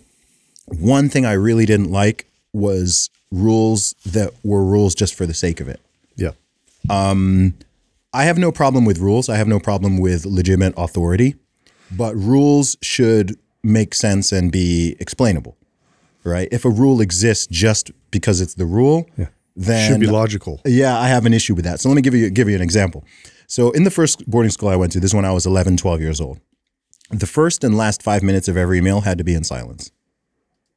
Right? You got a big dining hall, hundreds of boys in there all eating. First and last 5 minutes had to be in silence. Interesting. Why? Because that's the rule. Right? Because I said That- so. Because they said so, not because if they even give me a bad reason, right? Right, just right. give me something Improves that doesn't even- digestive Yeah, give me, give me something that doesn't even make. But but it was just like that's the rule, and there were multiple things like that where it was just like that's the rule, and if you don't follow it, you you get punished. Like it, it's not logical. Did It you get in trouble for It's that? just a power grab. Did you counter shit in boarding school? Were you always get in trouble? No, I was I was I had one two detentions in seven years. Okay. No, I, I was very I, I was very non-problematic. Good kid, but questioned it inside. In your head though, you're like, this is bullshit. yeah, you're just like this doesn't this doesn't make sense. And you know, it's, and to my to my parents' credit, that's one thing I, they did so many good things, but they never had rules that didn't make sense or have a reason, right? So I feel like when I grew up, I had very clear sort of lines and boundaries on on certain things uh, in terms of you know what's right and what's wrong. Um, that was very clear, but outside of that, I'm glad my parents did, didn't just like give us tons of random rules to follow without a, a reason for it. Um, I There's know a it- human behavior reason for that. They'll Hmm. do that. They do that in the military for certain things because it make it primes you to just listen. yes, So they'll give you rules that make no sense, follow it anyway because Mm-hmm. you're more likely to follow everything else that they say. yeah, and that's not maybe in the military. That's I, I guess value, yeah, I, I guess if you're on a battlefield, you don't want people you know questioning orders. I understand that, but in day to day life. I would actually argue that's incredibly dangerous. Totally. Because if you look back at the worst things that have ever happened in history, they didn't happen because majority of people are evil or wicked. Listen, you can make that same argument for that's not good for military either, because if Mm-hmm. the wrong person in power directs that military to go in a direction that is immoral or Yes. not good, that so it could be just as dangerous in in that situation. Yeah, a- authority. You know, if an authority is corrupt and they have that level of compliance, then it's extraordinarily dangerous. That's Hitler. That's it. Yeah, look at the look at the Nazis. Look at communism. Look at any sort of you know fascist or hyper authoritarian. And li- like I said, that's just people just just following orders. You know, I'm I'm not. You see it with police, right? Um, I, I was in Australia last year for. I went there for a month in was it September or October after you you guys saw all the craziness that that they went through. And you know, it was interesting talking to people there, especially in, in Melbourne, in the state of Victoria, where they had over 500 days of lockdowns. And, you know, police were out there on the street fighting people. I met people who'd been, you know, shot by rubber bullets by, by police. I met people who'd been arrested for protesting Crazy. or for all, all this kind of crazy stuff because they went even further with it all. Um, and I also met a, a police officer who had actually resigned from from her job because she was just like, I, I can't do this, right? What what they're commanding me to do to the people I'm supposed to be protecting, she's just like, this is this is wrong. You know, this is not right. This is not why I decided to be a police officer so I can go out and fight protesters who are just protesting to be allowed outside. Um, but yeah, I think we I think these are things we you know you always have to be cautious and vigilant of that that authoritarian urge and that I'm just following orders type of thing. Um, you know, I think with authority, authority should always be you should always be able to question authority. Right? I'd say that if you're on authority, whether you know you're running a company or whatever it is, even your your parents, right? If you have a rule or something, you know, you tell your kid not to do, and they're like, "Why?" you know, I think there should be a there should be an answer for that, right? It shouldn't just be oh, because because I said so. You know, maybe if you're talking to a two year old and they they can't, ex, you know, they're not going to understand something, then that's one thing. But certainly, especially as people get older, you need to give people reasons for why things are like that. Well, I think uh, two comments on that. One is I really think that the pandemic gave these people, and when I say these people, I mean people who uh, just want to rule, have power, or you know, corrupt. I think it gave them a wonderful test period to see how far they could go. How far can we push? How until people say this is crazy, and if they do say it's crazy, how far can we push until people actually do something about it? And I I think uh, that they were even surprised how far how they could say one thing and say another thing in the same day, and nobody would say anything. Now you're very versed in history, very smart, obviously highly intelligent. Mostly grew up in the UK, or you you know you you you lastly live there because now you you move around mm. quite a bit. Does something like the Second Amendment here in the U.S. make sense now that you know all these things? It's, it's that's the one thing that we have here in the U.S. It's quite unique to the rest of the world. Probably the most ridiculed. If you go to any European country or anywhere else, the one thing that they'll they'll think is crazy is how Americans can own guns as freely as we do. Um, you're from the UK. Does it seem as crazy to you now, or does it make does it make kind of sense? It never it never seemed crazy to me. I've, I've been a two A supporter since I was a teenager. Um, no, I've always understood the two A, and I think the two A is more important than most Americans even realize because I don't think it's just important for America and Americans. I think it's important for the globe. I think the USA's Second Amendment is a check against global tyranny, not just American, not just tyranny within this country, but globally. And I don't think most Americans recognize that it's actually that it's that deep. And I also think it's funny that just look at the past century in Europe, the idea that Europeans can't understand how a government could potentially become tyrannical. That's crazy. you you think if there's somewhere in the world where they would You've seen it understand that, it would be in Europe. I don't think it's by accident that the USA has never had a you know a dictator come to power or anything even even close to it. Right, the two A is a permanent check on that. I think that the fact that certain states, certain red states, you know, your Texases, your Floridas, your Tennessees, I don't know, um, didn't go as far with some of the uh, C19 nonsense, I think is in part due to the Second Amendment and such high levels of gun ownership. I think they realize we can't push people past a certain level, as you were alluding to earlier. Whereas in many other parts of the world, it's like, well, what are they going to do about it, right? We can just roll over on them. And I, I, think that he, here's something that's tricky. I believe that because most people are decent and or at least strive to be, I think it's incredibly difficult for the vast majority of people to understand that a person or a group of people can be genuinely evil, yeah.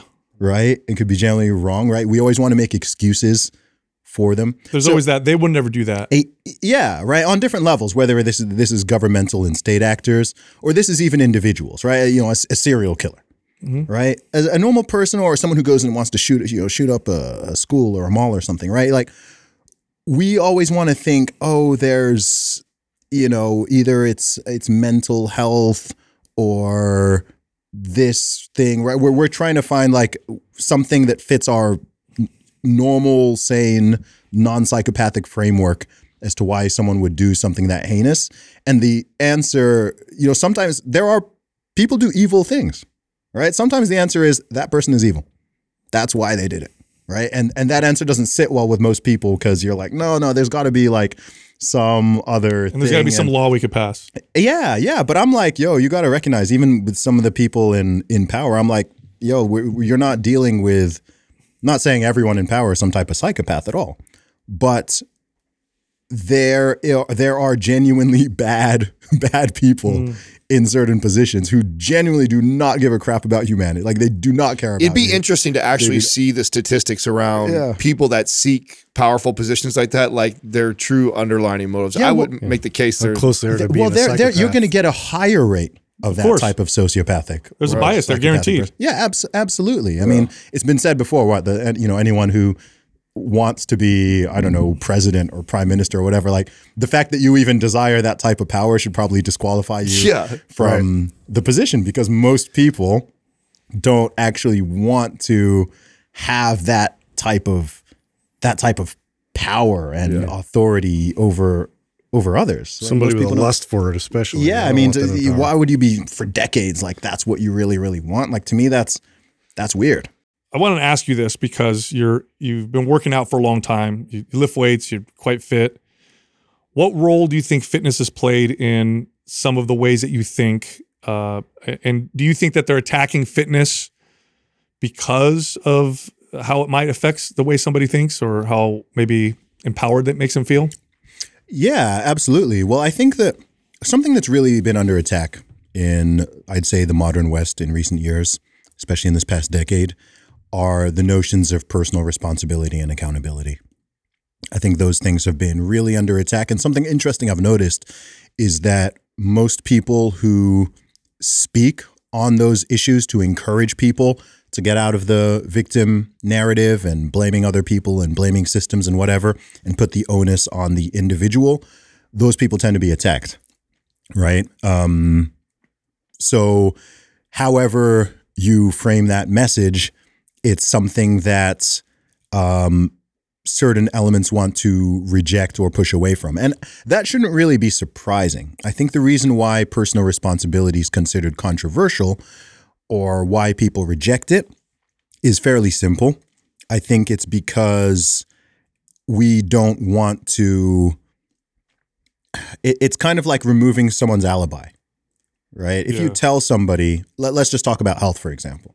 Say, say you're talking about, uh, you know, your your body, your physique. You know, whether you're at a, at a healthy body weight or you're overweight or you're obese or whatever it is. People want would rather that it's not their responsibility and that they're just the result of social forces, the advertising industry, the food industry, um, genetics, this, that, right? That's that's a lot more comfortable, but disempowering than saying, you know what, it's up to me. What my body looks like for the most part. No, we can't change our facial structures or whatever, but like my actual physique and my general health and well being, that's up to me. I choose what I eat. All right. No one else is feeding me. I choose whether I exercise or I don't, or what I do in the gym or not. Right. So I, I'm a big fan of responsibility and a- accountability, not just because that's what moves the needle, but actually it's empowering. Right. Once you get over the your sort of feelings and emotions and all that kind of stuff, and it's just like actually that that's really positive. That means that I can move. I, I I'm the one steering my own ship. I'm not just a leaf that's blowing around in the wind wherever society and culture goes. I've got control of that. So, one reason I love the gym and strength training and working out and have loved it for such a long time isn't just because of the physical benefits. Um, also, of course, there's cognitive and mental benefits, but it's also because you, number one, it, it's all on you, right? It's not even like a team sport where you know, you could play the best game of basketball ever, the best game of football, whatever. But if you're, you know, the other team is better or whatever, then you lose. No, every time you go in the gym, the weights weigh the same, right? A 45 pound plate is a 45 pound plate. The bars weigh the same every time. It's there's no one. It doesn't. The gym, the weights don't care about your race, your gender, your sex. Like they don't. They don't give a crap. It's all. It's objective. And if you get stronger, you get stronger. If you, you know, and you're totally in, you're you're completely in in control of it.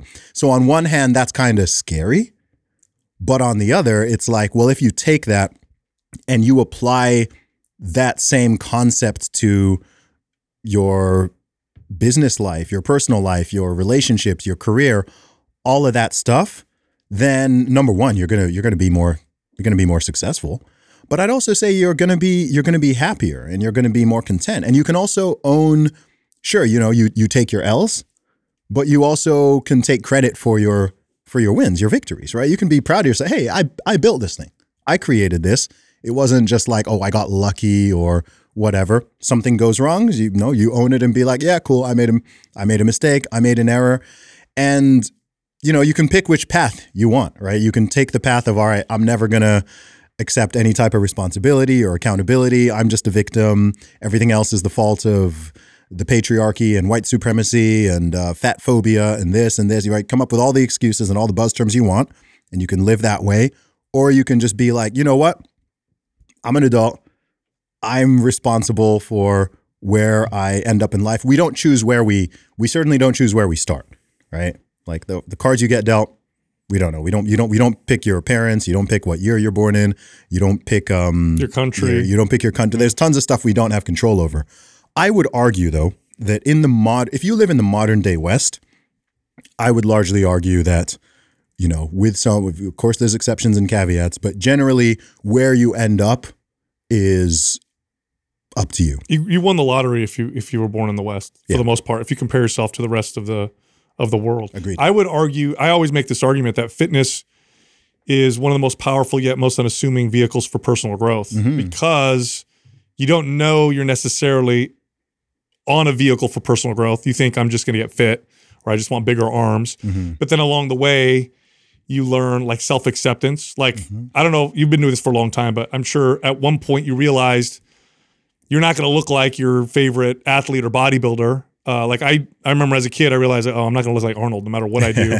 but then I just accepted it, and I just kept going anyway. Like that's a huge life lesson. So it's not just about being empowered to change things for yourself. It's also accepting what you can't change. Um, and that was a huge lesson for me as a kid. So now in in the real world, I can look at a situation and I can see I have some control over this or I don't. And if I don't, accept it. Yes. Otherwise, we're going to be life is going to suck. We can make this torturous or we can make this uh, you know feel a lot better. So that's that's what I think about fitness. And I think it is funny how they're they're painting fitness now. For example, there were some articles talking about how uh, gyms are fat phobic and you know terrible places. The most accepting places on earth for anybody who's overweight is the gym. Yep. You've been in gyms for for a long time. You've been working out for a long time. Yeah.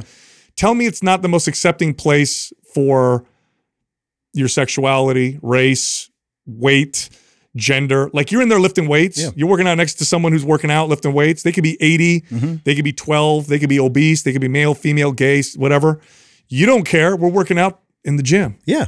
And everyone's trying to better themselves. I mean, that's the, that's actually the most amazing thing about a gym environment is everyone is literally in there because you are trying to better yourself. And any decent person is never going to knock or take shots at or insult someone who is genuinely striving to make themselves better, right? There's a huge difference between someone who weighs 600 pounds and is making every excuse under the book and blaming everything, everyone but themselves on their thing and isn't eating trash and not even exercising or whatever versus someone who weighs that same amount and they're trying to get they're trying to get their diet in order and they've taken responsibility and they're putting in the effort to get better right? Those are completely on the surface those people may look similar but they're completely different. And, and uh, here's another thing about it's impossible it's impossible to significantly at least naturally to improve your physique and fitness for the better without also improving your mindset it's impossible They're hand in hand. they're hand in hand. Yes. If someone has lost 100 pounds,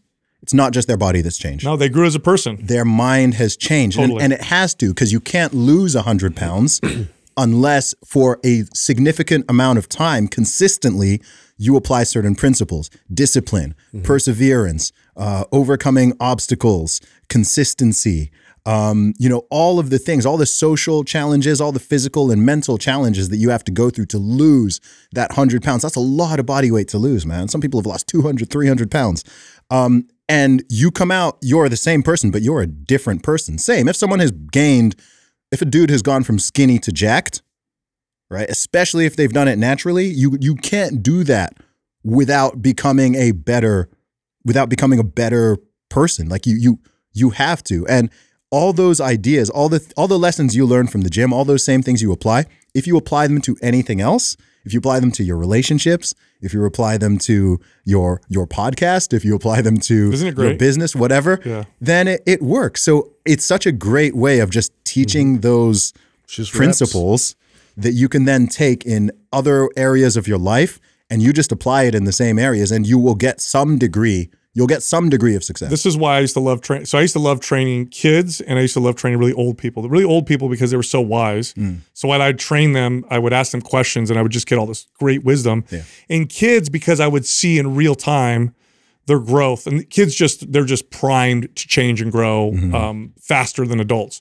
So I'd have like I remember I'll never forget this. I had this one kid that I trained. He was 13 super insecure, like almost in tears when he hired when his dad hired me because he, he didn't want to. He went swimming with his friends, I didn't want to take off his shirt. yeah yeah So we started training together, and through that process, he became this confident young man, and he Mm. da- started dating this girl. Became a trainer. Eventually, Oh, wow. became a trainer, and it totally changed his life. And it wasn't. Be- and I didn't was like I'm not coaching him on that stuff.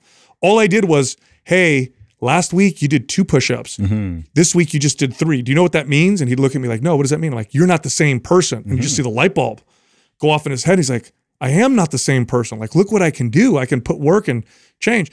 And then the self acceptance part, this is why it's so important. This whole body acceptance thing is baloney, or at least the way it's been twisted. yes Real self acceptance, like when you do this long enough, like you have to do a lot of acceptance. Like, you know, I work out, I, I do pretty well at it, but I got to accept that I get older. I'm not mm-hmm. going to be as strong as I was when I was 30. Mm-hmm. In 20 years from now, I'm not going to be as strong as I am now. Mm-hmm.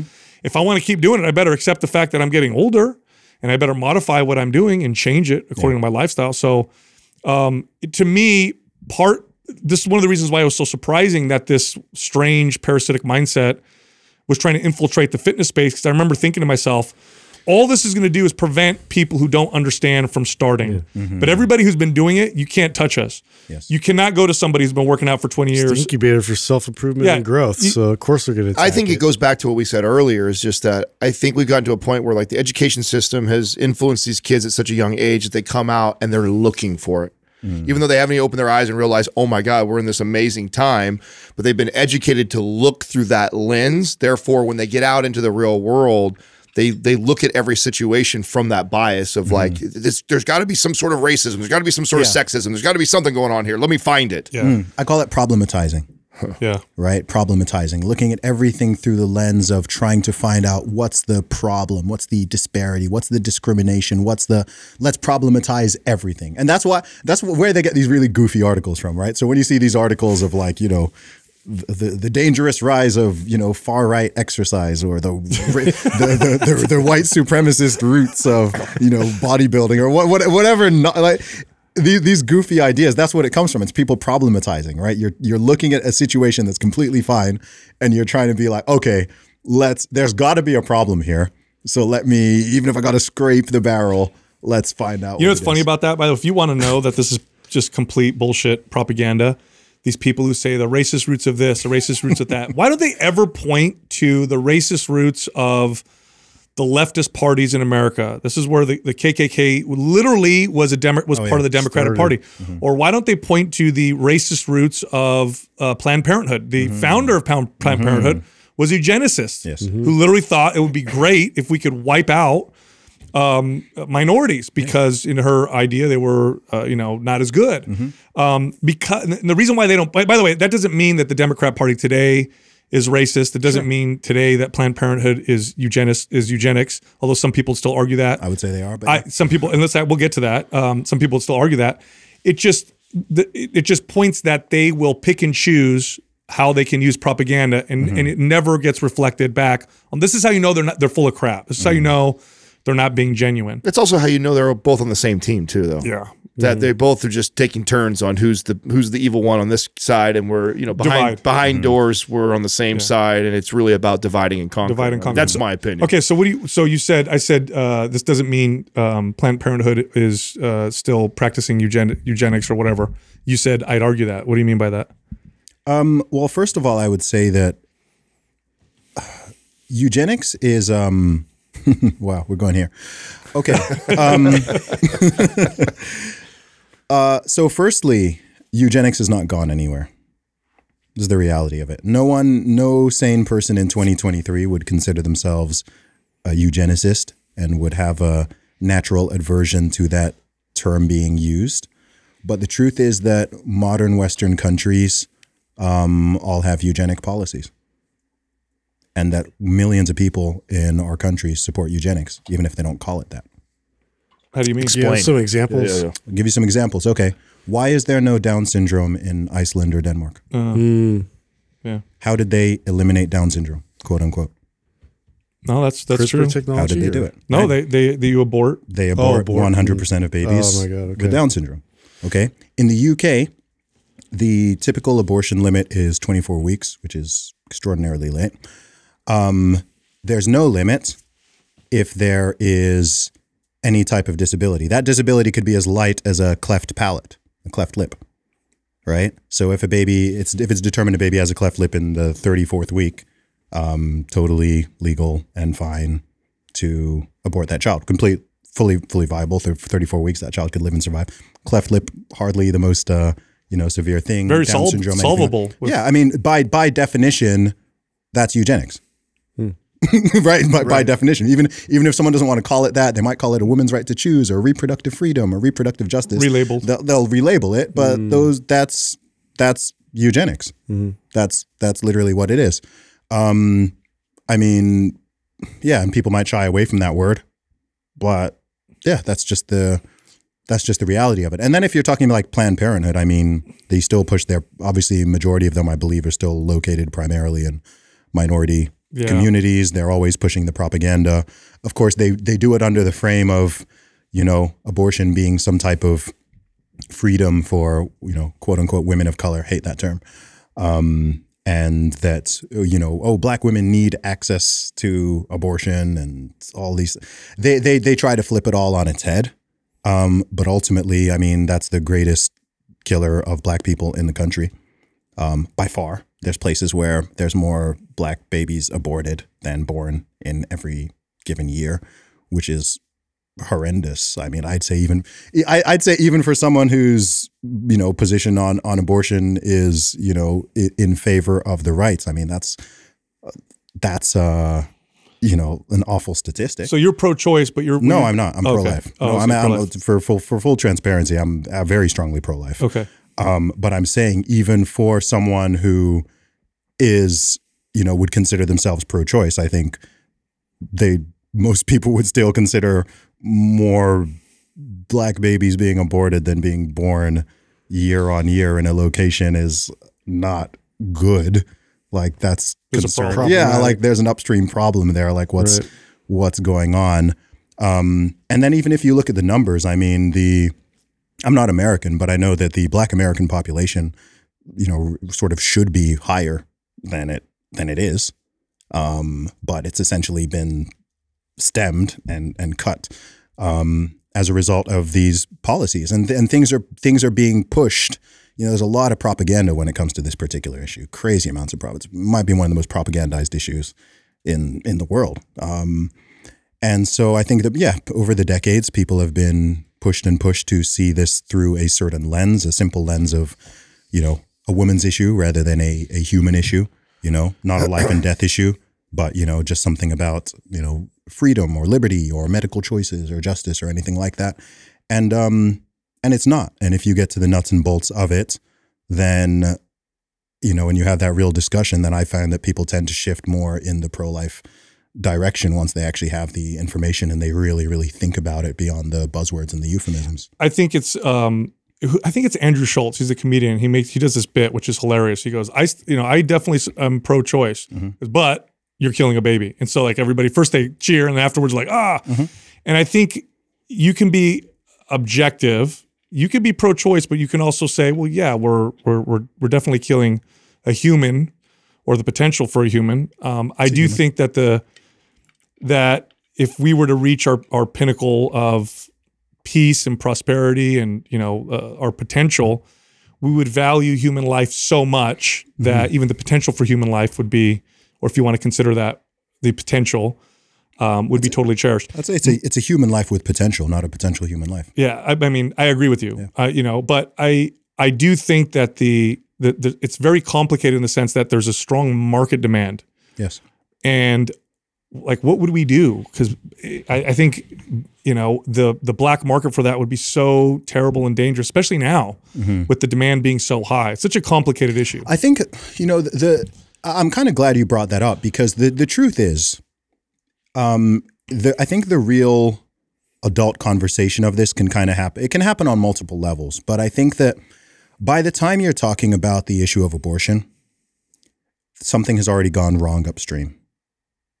Right, something's already gone very wrong upstream. On again on an individual level and on a, a general level. Right, you're talking about market demand yeah right? So if there's a demand for how many abortions are in the USA every year, I think it's between 700,000 and a million per year, right? Um, what is going on upstream socially and culturally where that is the situation, right? And it's the, again, it's increased secularization, it's promotion of promiscuity, it's certain social cultural ideas that have been pushed so hard over the decades where because look let's be real. We all we all know where babies come from. Right? We're, we're not living in some dark ages where it's like okay we don't know oh do women just sort of randomly get pregnant? It's like look we know we know what happened. Yes right? Like there's something upstream that that's happened logistics, uh, right? I'm you know we have access to i believe there's over 40 different forms of birth control and contraception. There's not getting not getting pregnant or not getting someone pregnant is not it's not rocket science right like we know how these things work we know how they can be prevented in ways without you know massive ethical issues and so on um yet people are acting as if that's not the case. Again, it's the denial of responsibility and accountability. And I would say that the attitude, the mod, this modern approach towards abortion is kind of like the ultimate example of this outright denial of responsibility and accountability. It's just like, okay, well, even if it means killing the most innocent, you know, member of our species, um, let's, you know, let's just hide it, hide it, hide it under the, hide it under the rug, right? Just hide it under the rug. This thing has happened, and it just, just, just get rid of it. Just, just, just, you know, just, just hide it away and use this euphemism, and people are going to kind of think it's, kind of think it's okay. Um, and I think that's I think that's gross. Like I'll, I'll be I'll be real with you guys. There's no I think this uh, particular issue is the greatest blight on modern society. I would go that far. I think this is the great just like, you know, for all those thousands of years where you know, I imagine that w- during even during the days of slavery, right?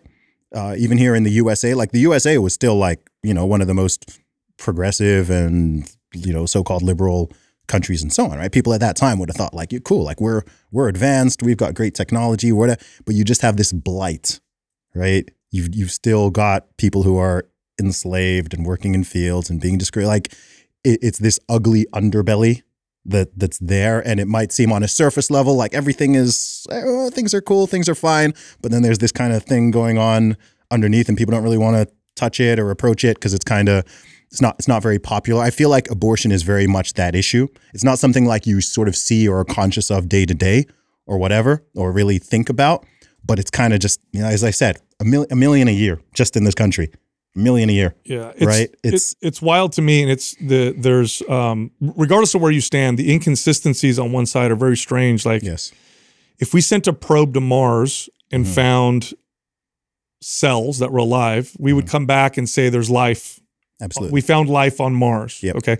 If a pregnant woman gets hit by a drunk driver, Double homicide. it's a double homicide. So this it's very strange. There's no consistency This with is- that, and that's the part that really trips me out. And this is part of why I'm pro life because it's a coherent position, right? So we know that, look, everything is either alive, dead, or inanimate, right? We know that a human baby in a womb is a human baby in a womb, right? W- women women post up their scans, you know, 12 weeks. What? No one no one's ever attended a fetus shower.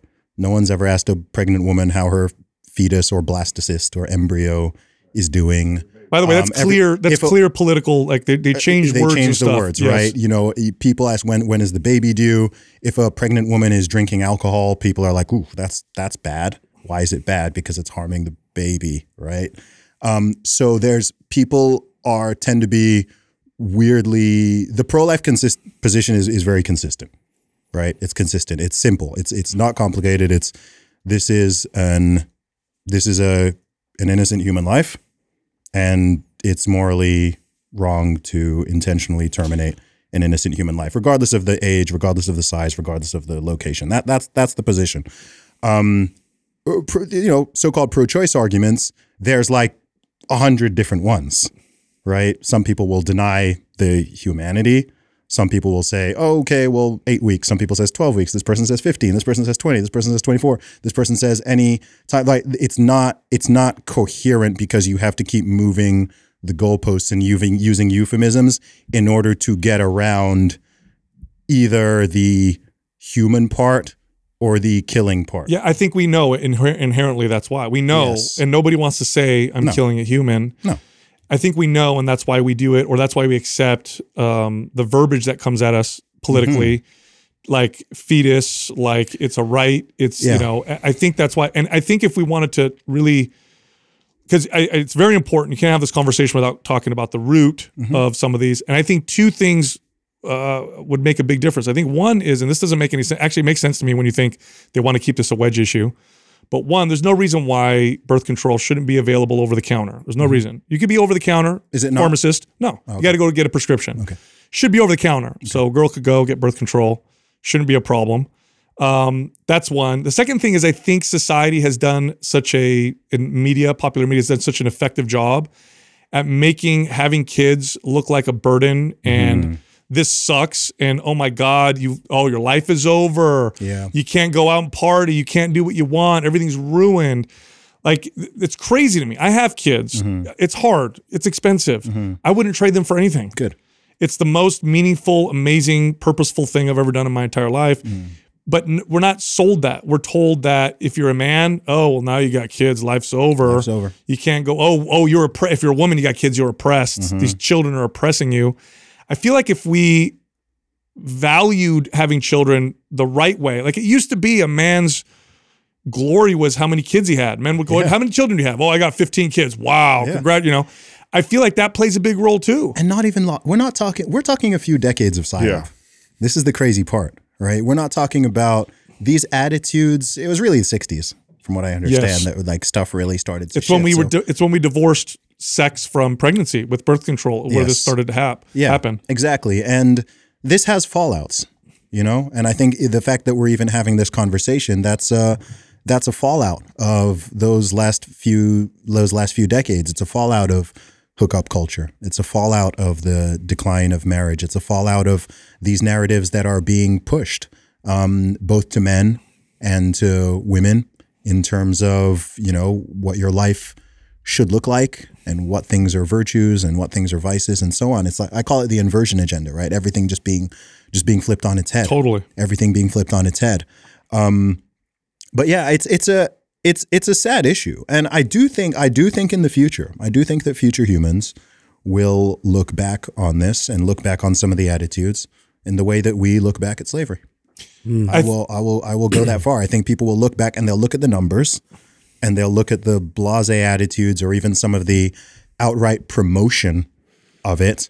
Um, and they will be they'll be gobsmacked. They'll be thinking, how did people just you know I, also think too that um, you know there's there's a lot of hang up with like two specific issues with it Mm-hmm. in terms of incest and rape, and then that becomes uh, The driving factor. The driving factor, which then like dissuades people from the argument which is you're making. which is also dishonest, right? Because people only use that type of argument on this particular issue, Right. Right. So even those cases, typically you're talking under 0.5 percent, right? Not even half a percent. Okay, for the, those those edge cases, um, but it would be like trying to argue that like if, if you're accepting the the moral weight of the termination of a, of a human life i mean if you for example if, if you tried to argue that we can all think of situations where homicide is morally justifiable right? Yeah, defending yourself yeah defending someone someone's holding a someone's holding a gun to you or like pointing a gun at you know so, someone else and you know someone shoots them first right? That's a homicide. No one you know no no one would say you, you, but but then you wouldn't use the fact that justifiable homicide exists to justify homicide in general mm. right? You wouldn't go okay well there's this 1% situation where morally and ethically that's you know neutral or or or fair. So therefore homicide in general is okay right but Yeah, but no. that, but that's kind of what people are doing with this situation where you go to the most fringe most edge case and it really is, it's an it's an appeal to emotion because most people will be like okay like yeah rape that's, is uh, terrible incest is terrible yeah exactly but then they're like okay so that's why the whole thing needs to be le-. and it's like well no that doesn't that doesn't morally nor logically follow that because you can think of an exception case where maybe um, something has a different moral weight or could be potentially justified at least legally and then say okay so therefore it's across the board. So to me that's just a it's a it's a dishonest framing. It's a it's a dishonest argument.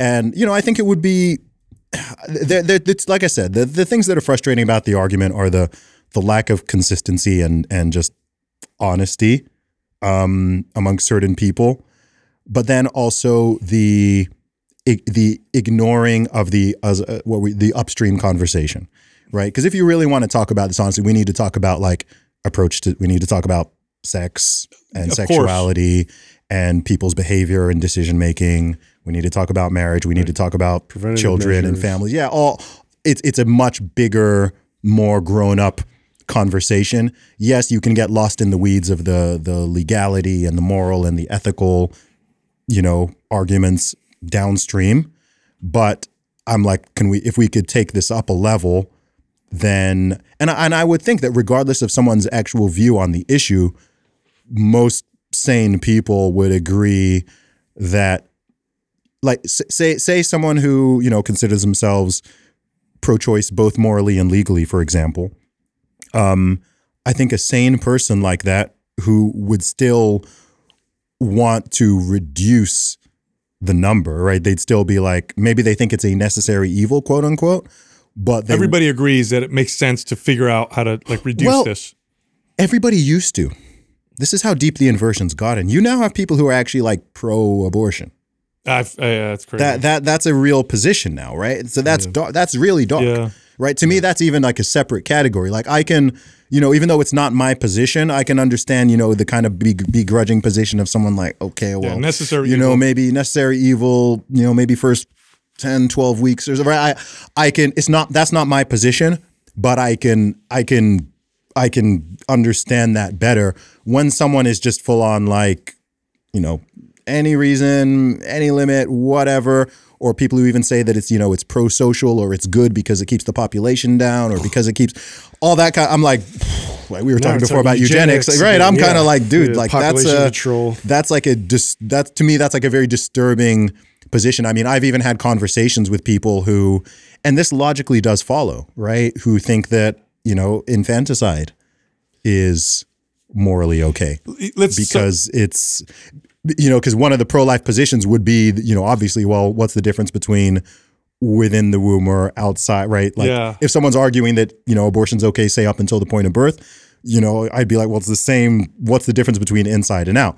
And some people would take that and go okay yeah there is no difference. So therefore i also think that for the first six months of a child's of a newborn's life or whatever i mean this is the peter this is the peter singer argument. I don't know if you're familiar with peter singer. crazy. Um, but his argument is that I think for the first one to two years, evil. he he so he you know thinks that in, infant you know infanticide should be should be legal, and it's like it's kind of like a logical follow up from that position. Um, ironically, he himself has made some people pro life because they're like That's crazy. he's they're they're kind of like he's right. yeah. He's right, but like where that leads to is freaking is like okay, so maybe dark, maybe dark those other people yeah. maybe they're making maybe they're making more sense because I don't really want to be this, siding this with whole this whole population control thing it's uh, it's existed for a while in different belief systems eugenics now you see it with the climate uh, Mm-hmm. change uh, you know people and you hear this a lot like why would you have a kid in this crazy world or we have Mm-hmm. too many people this is so crazy to me because the best tool that humans have ever had ever to solve our problems is innovation and ingenuity and more people means we do better at that. And hmm. by the way all the data and historical this is a fact. The more people there are mm-hmm. the more things we figure out the better off we tend to do. And we can also have and a lot of countries are going to solve are going to have population collapse Yes. as a result of these strange beliefs what the hell is going like Well, fact check me, but I mean, can't you fit the entire world population in the state of Texas? You Texas, can. yeah, you can. it's it, this it's crazy to me it's it's a what are we weird crazy belief it's like why why are they doing this why are they telling us to not have kids to that was too many people Mm. that it's oh yeah people need to die like when the opposite even just for our standard of living prosperity uh, innovation that's not true the opposite is actually true and the fact that there's countries right now modern societies that are probably going to collapse Yes. because they can no longer they, they don't have enough people to Japan. to Japan is one of them. Italy is in, in, Italy. Mm-hmm. you know where my family's from. They're they're kind of screwed right now. China screwed themselves with their one child policy. Now they're having to figure out how to reverse out of that. Mm-hmm. Why why are we being told this? Wow. Um, okay, this is where I'm just going to be hy- hypothetical because I don't, I don't understand everyone's motives. Number one, I there there is a depopulation agenda. It's been in place for decades at this point. It's been spoken about pretty openly, especially since the 70s. Um, I think there are my intelligent sort of assumption and inkling is that there are firstly there are true believers right? So there are people who genuinely believe these sort of Malthusian arguments of it's not about space. It's answering your question to them. It's about resources, Resources. right? So in the mm-hmm. past, you know, I think it goes back to Thomas Malthus a couple centuries ago, where you know he believed that you know, if the if the global population passes, I don't know, two billion or something like that, We die. then there's going to be mass starvation because at the moment we only have this amount of food and this amount of clean water and so on. So if the population outstrips that, you know, that's going to lead to all these problems. That's so I- imagining we never innovate, we never Exactly. invent Right. anything. we yeah, so I think solve there I think there are the true believers. There are the people who genuinely, genuinely, truly believe that overpopulation, quote unquote, is a massive issue. It's going to cause all these problems, and so we need to do we need to act now to stem this. I think there's the true believers, um, and I I think they're wrong, but I don't think there's any sort of wickedness or malice in that. And then there are the people who, looping back around to what we said earlier, you know, there are people who I believe are genuine are genuinely anti-human right? They're anti-human. They do not like, you know, maybe they like some individual people, but they're not generally pro-human. They are they're people who view human beings as this sort of a cancer on Earth. Can- yeah, you've heard that a cancer, a parasite. Um, people use that to refer to babies in the womb sometimes. Right? A parasite. Um, that humans are this sort of. By the way, a lot of people who do like mass bombings and mass shootings use use the same type of language that human beings are these parasites and wicked creatures, and you know the best thing for the nature and for the world and for other animals um, is to reduce you know reduce the number um, of these parasites in in their terms. Um, so I think those are the two sort of main lines of thinking. I think one of them is more. I think one of them is wrong, but more quote unquote benevolent in a way, and the other I do just think is like you know Evil. m- malicious and evil and anti-human. Um, and and I don't think that it's sadly I don't think that that type of thinking is as rare as I wish it was. Um, when you when you really talk to some people, you can really see that they're not they're not pro-human, right? They don't really the type of people who even use terms like I don't know s- s- speciesism, right? kind of people who think that okay, well, I've had arguments with people where they're like, well, what's so special about human beings, right? like, wh- no, no, really, right? They're like, well, examples. uh, yeah, and and and I'm kind of like, Like, how, how long do you want the list? yeah, and and maybe maybe maybe this is um again maybe this is where complete godlessness sort of leads to, because if you reach the final position that you know we are just advanced apes on this spinning planet, then yeah, why would we have like my my argument about what makes human beings so special? If you go deep, ultimately I'm to have to come down to a religious argument right? Which is that man is made in the image of God and we are uniquely set apart from all other animal species and plant species and so on. We are uniquely set apart and we have a soul and consciousness and so on, and we're made in God's image. Dogs, chickens, cats, monkeys, they're not made in God's image. This does not mean that they don't matter or they don't have value or we should just wipe them out. No, no, no, no. But human beings are uniquely distinct. But if you collapse all that and you don't believe any of it, then it's like, okay, well, chimpanzees are equal to us, dogs, cats, ants, mice, like they're all they're all equal to us. Um, and so I don't think there's even that much of an issue in wanting to, I don't know, uh, you know, pr- protect or preserve animals or anything like that at all. But I think when you bring human beings down to the level of just being another animal, then that's again, this is where you end up in this territory. This is where people start making, you know, have you seen what's going on with euthanasia in Canada Yeah. And some other countries and Now stuff? mental illness disgusting. qualifies you. Yeah, right. But this is where it goes because what happens if a dog is very sick or a dog you you, you, Yeah, you put it you down. Put it down, right? Um, and people are like, well, why can't you do the same if human beings are just another animal, right? Then what what would be the argument against that? And I think because I think people don't think about these things that deeply and realize, okay, well, it- you know, you hear a lot of people talk about slippery slope fallacies, and it's like the slippery slope's not typically a fallacy. It's just seeing second, third, and fourth order consequences of things that are going on. If you if you make, by the way, this is one of my biggest concerns. This is my biggest concern with the whole push of transgenderism on children.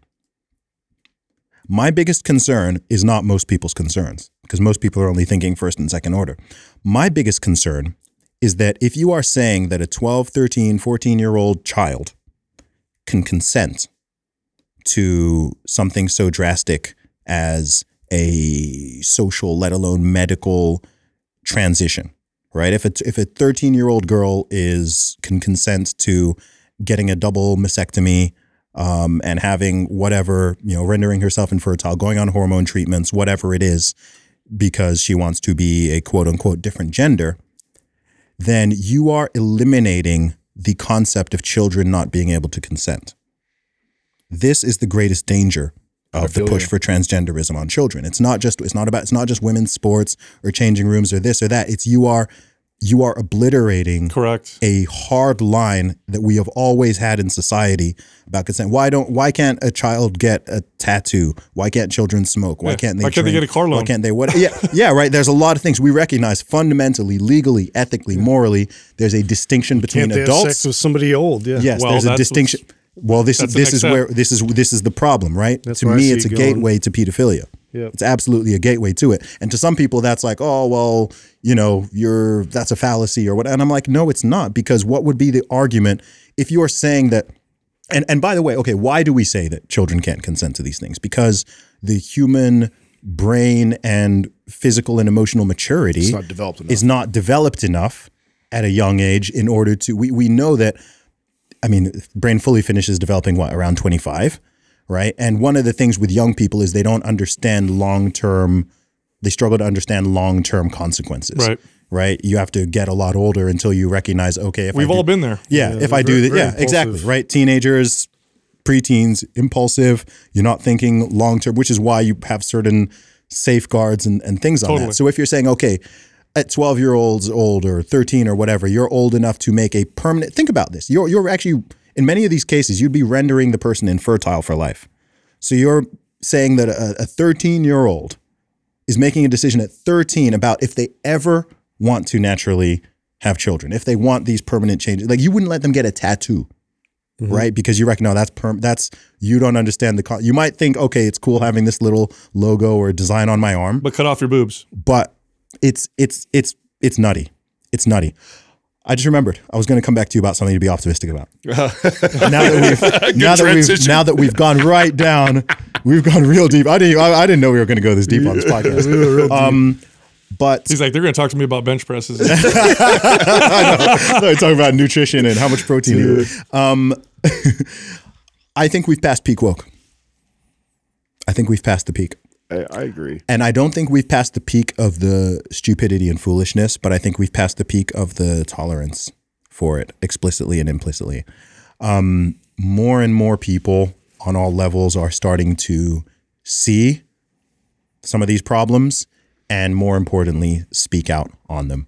Um, talking about these issues in 2017, 2018, 2019, like it was pretty lonely right? It was kind of like, oh gosh, like why is no one else talking about this? Am I the crazy one? Whatever. Um, you know, just like n- how now it's okay to sort of question the efficacy and safety of the of the C19 jabs, and it's okay to question the like, but like doing that two years ago, Oh, ooh, yeah. Like. I got kicked off social media. yeah, there you go. Right? Yeah. yeah, There you go. Right, like it was. You know, you you could do it, but it was like, whoa, like the but the the, the tide, you you pass a certain peak, and the tide begins to turn, and the Overton window opens, and I think that now, and perhaps this was due to the lockdowns, because I think a lot of parents saw what their kids were learning with remote learning and certain things. You had the whole BLM fallout, which woke a lot of people up to. Man, I remember Did it? dude, in 2020, when I spoke out against BLM, people wanted to freaking crucify me, man. yeah. Wow. I pe- of all that I've I've put out over 130,000 tweets. The one that caused the only one that ever caused real problems for me in my personal life was my criticism of BLM. Now, you saw early on when you saw them. Remember, what they people, remember when we didn't post a black square? Had people's heads exploded. Yeah. Like, yeah, we, I mean, we refused to do that. So you saw that early on where you looked at it and you said, because this, I saw this, I saw this, I said, oh, these are opportunists. They're Mm-hmm. totally taking advantage of a situation. They're going to capitalize on it, and because all Well, there's these no real leader. and because all these corporations want to capitalize on this movement as well, they're going to virtue signal and they're going to promote this organization. Mm-hmm.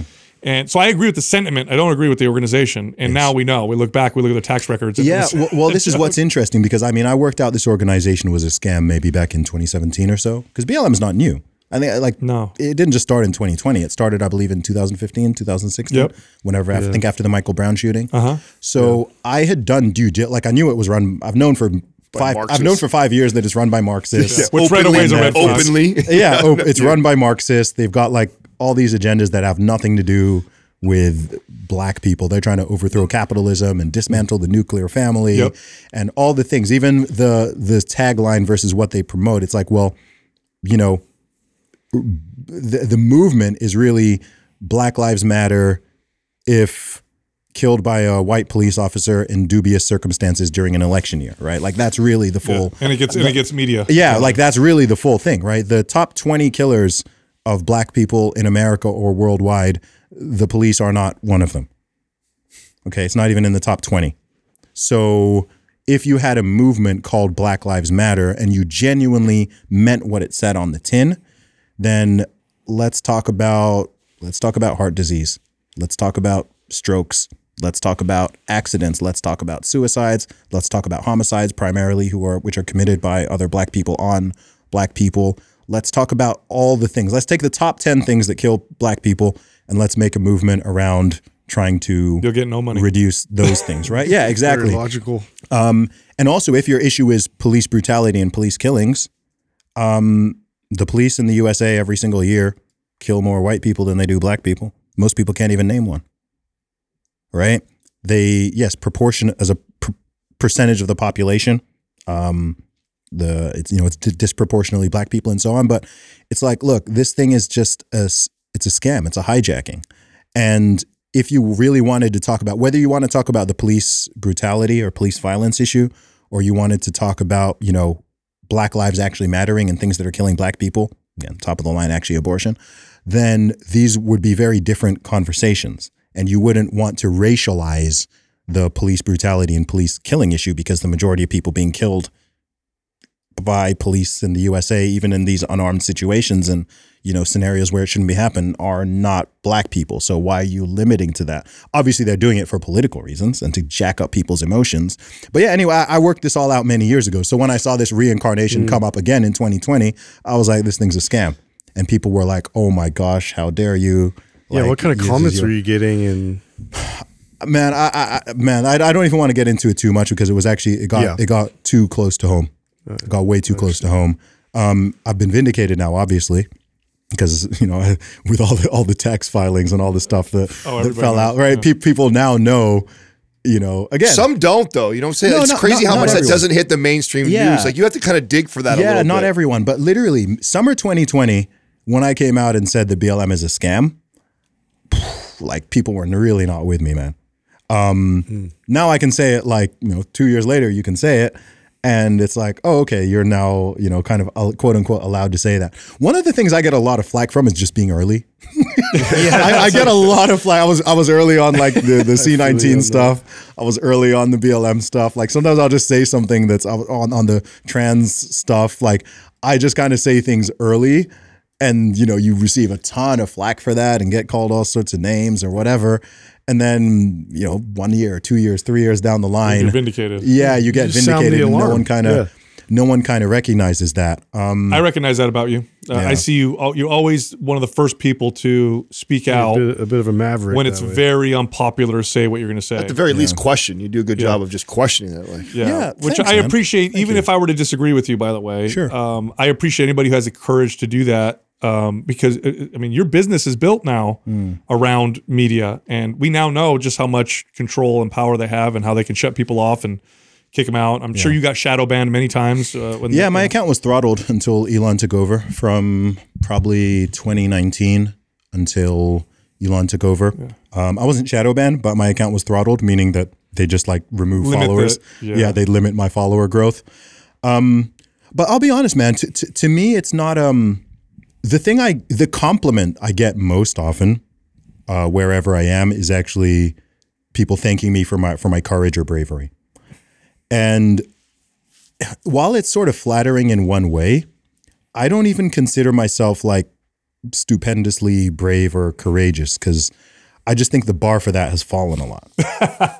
right? I'm like, I'm like, Used bro, I'm, you speak the truth. You're so courageous. yeah, I'm like, man, I'm just, I'm funny just being a rebel, just talking Yeah, about I'm kind of truth? like, I'm just talking. Like, I'm not, you know, go being shipped off overseas to, you know, go fight, you know, have bullets flying at me or bombs or whatever. Like, I'm just saying what I think on podcasts and on Twitter and on stage. And again, I don't think that anything I'm saying is, you know, whether people agree or disagree. With various elements of it. You know, I don't think anything I'm saying is sort of that out there or you know some sort of crazy position or anything like that. Um, but but yeah, to me it's to me it's an ethical and it's a moral duty. It's not um to me it's like a compulsion. It's not something that I have to sort of motivate myself to do. It's like I can't not. If I if I have a belief or a position on something and I've really thought it through and I'm seeing you know like if I see the the train of society and culture sort of speeding up ahead and I know that there's a knot in the railway line or there's something that's going to derail the train or it's heading towards a cliff just like I'd feel compelled to say something right? Not just keep quiet because oh, well other people can't see the knot in the line so let me just watch this accident happen in slow motion. I'm like I feel a compulsion to get hey this is where we're heading. And if we're not careful it was it was like like with all the all the um all the rona stuff Yeah. right? With the lockdowns and the mandates and this and th- i was saying in 2020 early 2020 to mid 2020 what was going to happen right? I was calling it saying like look if you accept this this is going to eventually lead to people you know I, I saw the vax mandate before the vax was even You recall the I was, conspiracy talk, theorists. I was talking about so, quote unquote vaccine passports before the vaccine was even rolled out right? And people are like, no, that's not going to happen, whatever. what- And I'm like, dude, if you, this is a compliance ladder that you're on. If you if you accept each of these steps, then you're eventually going to be in a position uh, as a nation, as a society, where this thing is being mandated, and now you're not in a position to fight back. And that's exactly how it played out. And um, yeah, I could just I could just see it coming. I don't Do you know what's really scary? Is could you imagine if it actually worked better? if what worked better? The the vaccine. Imagine if actually the statistics that have rolled out for the last year actually were were It would adjust more the- favorable. it would mm-hmm. justify like that to me is more. what's really scary. I'll tell you It's like we're almost lucky 'cause that all the stuff came out later. That look, Yeah. it still spreads. Yeah, 'cause look, if you're at this age, it really doesn't. It's like because it's a shitty vaccine. All, all intents and purposes. that's what I mean. I mean, shitty could you imagine? Do you know? You know what? A, a lot of people have said that. Or imagine if the virus was, was a lot worse. Right? Yeah. People say mm-hmm. that it would have been better. You think so? Yes, Okay, tell me how. because you wouldn't. There wouldn't have needed. To, So some people are like, well, what if the virus had like a a ten percent kill rate instead of zero point two or whatever it is, right? You wouldn't need any coercion. No, everybody would have Yeah. just yeah. You would you wouldn't need any coercion, any compliance force, whatever. for- If there were genuinely, genuinely, okay. Imagine if there was like I don't know, airborne Ebola, right? Imagine if there was just something floating around outside, and if you get it, even as a young, healthy man, That's a good point. Like there's a There's 20, mandates. 30 percent. It's easy There's to there's no man- localize it. Yeah, there's no mandates. There's no coercion. There's no playing people off of each other and dividing. There's no propaganda to pump up the PR and the advertising of the virus or anything like that. It's just like, look, this is the reality of it. People are naturally self-preserving, and people will. That's a good point. People will act accordingly. The reason why they even were able to do so many of these shenanigans is that it kind of hit this sweet spot of being like, not like, not not complete, not a complete nothing burger, Right. right? Not like okay, it's it's literally just a cold. It wasn't that, but also not so date like it was kind of it hit this sweet spot. It where was close enough that you were one or two people connected to somebody that it really affected. Probably. Yeah, exactly. Right. So they could step in and do all of the coercion because people were not, you know, some people were like, oh my gosh, I'm freaking out. I'm double masking. I'm doing this. I'm doing that. Other people are like, eh, whatever. Right. Let's just go about our lives. And this created this clash. Super Where they then division sort of, yeah, where yeah. they're then able to, once people are divided, you can always step in as an authority and people have a fundamental misunderstanding of liberty on that cont- uh, in that uh, scenario because people are like, well, it's yes, you're free, but you're not free to give it to someone else. No, no, no, that's not how freedom works. You are free to take the risks you want to take and meet with who you want to meet with. And if you own a business, you're free to put a sign on your door that says, Yep. if you're unvaccinated, you can't come in here. And if mm-hmm. you're vaccinated, you can. Mm-hmm. That's freedom, not you're not free to give it to someone else. Yes. Yeah. No, no, no. It- you can stay home. Mm-hmm. You can meet with people. You take the risks you want. That's liberty. And by the way, when you c- compare the states, and this is one of the two things that uh, I think kept America freer than most of the Western world during that period of time, even though I think we still went too far. One was, I think, our Second Amendment always makes people go, huh? The second one is our state system because Yes. we have states that can say, no, the federal government can't necessarily impose across the country. Mm-hmm. And but what that did is is we have wonderful comparisons. You can see how free states acted versus uh, not so free states. And what's funny is that when the infection rates got high, people in states that were more free, they still kind of acted the way that people would normally act. They stayed home more. They didn't meet, you know, with people um, as much. Um, so it was a lot better. But I, I do think this is important to say, and I, I'd love your opinion on this. It seems to me that one of the litmus tests, or one of the ways you could see what's going on in the world, is whenever there's something very powerful, a movement, it it's a prime vehicle to be hijacked. Like racism, it really existed. And there were movements towards uh, working against, you know, taking laws down that were clearly discriminatory.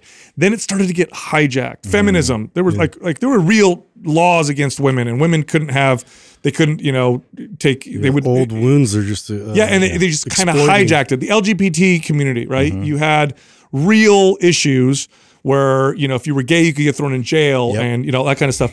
And but it started to get hijacked, and it gets mm. hijacked by these groups that grab onto this movement and then say, and a lot of them are Marxists. Mm-hmm. Um, And Marxist theory doesn't just have to be economic; they got their asses kicked economically, so they don't even focus on that anymore. Now they like to focus on the other stuff. They tend to get hijacked. Yes. Um, do you think, for example, the latest one, the big one, right, is the LGBT movement, and in particular this kind of mm-hmm. transgender movement? Do you think they're gone too far? Do you think they've been hijacked? Yes. Here's a bar for you. Every social movement without a clearly defined finish line ultimately ends up becoming what it set out to fight against. How do you mean? They all, so if there's not a clear end line, clear goal, where it's like, okay, after we achieve this, we can, we're, we're done. We can chill Shut on it down. activism, right? They they go and progress to the point. It was like that Pac-Man analogy. I just gonna say out- I'm gonna steal this and they- say I'm gonna call this the Pac-Man theory. That's yeah, where where they come out on the other side, right? Where they become the bigots, they become the intolerant, they become the hateful ones, they become the ones dividing people, they become the ones obsessed with the labels and whatever. I don't give a crap if someone's gay. I don't care, right? I don't care whatever. But but they, they beat they beat you over the head with it, and they start actively discriminating against other people and applying these names and labels to, to other people um, where they claim that was so look at look at modern day what they call quote unquote anti-racism. They've come full circle back round to you should judge people by their skin color. You should treat people differently and talk to people differently based on their skin color. We should have different rules and laws and policies based on someone's skin color whether it's affirmative action or i've seen live events where they charge white people more for the tickets right? I've seen live music events person of color ticket $30 white person ticket $50 what? Like what right? Like reparations like- right there. yeah it, it, it's it's bonkers right? Look at the excesses of feminism okay? As we know when someone gets like way too deep on this modern day feminism stuff what happens? They end up hating men. They end up becoming sexist it becomes a female supremacy movement. It's no longer about gender equality and fairness and equal opportunities. Mm-hmm. Now it's smash the patriarchy. Now it's men are toxic. Now it's boys are defective girls. Now it's oh why do we why do we even need men? Whatever. Like it, it, it gets to this level where you you set out apparently to fight against hate or discrimination or inequality or unfairness or whatever and you go so far that now the boot's on the other foot and you're the person who's kind of got the I've sort seen of it social firsthand. power Seen and it firsthand and with my son. He, uh, you know, going to school got bullied for not being gay. for what Not being gay. I that wild? You not. Yeah, dude, I true. remember he came to work and he told us, I, there's what is class- happening? there's whole school classes where the entire class identifies just blew as my LGBT. mind. Yeah. Yeah. It just went completely full circle. Yeah, I, it's um, if a movement has that's so nutty Bro, you should see when I he came believe to, it This just that's so happened, what, two years ago? That's was it so a year, nutty. year or two ago? He came Uh-huh. to work and he told us the story and he's like, That's yeah, so there's like bananas. six of these kids and they're running around with the rainbow flag and then they're They picking actually had on to ban the kids. flag for a while, And they were which I picking on thought the was stray a bold kids. move by the by the Wow. principal. I mean, look, it's, it's interesting. I mean, I I had an interesting experience in November. I got protested for the first time. So I spoke at a university in Florida, funnily enough, on freedom of speech, and about 40 protesters or so or so showed up. Um, and you know, they had their chants, they had their flags, their signs. I'd never been personally protested before, and it was it was quite surreal. Yeah. But it was interesting because again, it was a great example of them being what they think they are they are what they think they're fighting against. They think they're fighting against intolerance and uh, Fascism, bigotry, yeah. and what. And I'm like, you're the ones trying to shut me down. Funnily enough, a black man. Not even to play that card, but there's this irony Yeah. in it with all these white kids there protesting me and trying to get. And I was like, oh, you know, and what- some of them were holding BLM signs. And I'm like, I'm like, this is, I'm like, this is cute. You know what I mean? You're just like, you're like, do you, do you, do you guys not Right see? out of a South Park episode. Yeah, yeah. Like, like, are you guys not sort of seeing what you're doing? here? Anytime something has a lot of power, Yeah. then it's be it's primed to be taken over by people seeking power, in particular politicians. Mm. If a movement is over, I mean, you don't have the power behind it. If something is solved, is if a problem is solved, we no longer have that issue Yeah. that we can, you know, hang over people to get them to vote for me. Mm-hmm. So it becomes politically powerful to have and talk about lots of these issues. Mm. It becomes um, it's it's a it's a it's an effective tool. When you find an effective tool, this look, this is true for all human history. I can use fire as an example. Fire, very, very you know, transformative, powerful tool. Mm. I can build with it. I can build societies with. it. I can burn you. Yes. I can. I could take you down. Nuclear energy, man. We could. We could f- provide energy for the whole world. We could actually solve our climate issues with nuclear energy. We could also make nuclear bombs and kill mm-hmm. each other. So Kill everybody. I think that's what happens. Anytime you see a big movement, always look for the people. So I always that's what I tell my kids. Anytime mm. ti- time you see a huge movement, look for the people who are ready to grab that movement and use it for nefarious reasons because they're there and they're waiting. Yeah. they're waiting for something. Yeah. I think it's really important to always check power, both within ourselves as individuals and also on a Totally. societal level. Because, you know, as they say, absolute power corrupts absolutely. Absolutely. And, um, you know, uh, just just as we were talking about different personality types, some people do absolutely have a, a tendency towards authoritarianism and power tripping.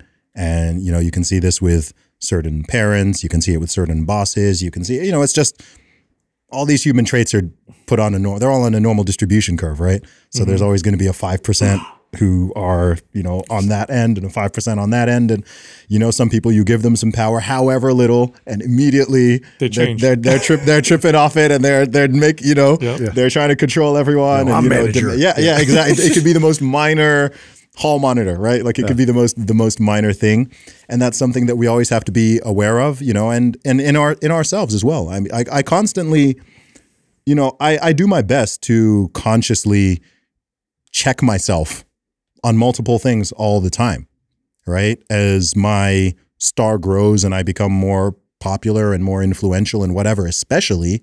I always have to, you know, I'm aware of my own personality type and things that I might have a tendency towards or a leaning.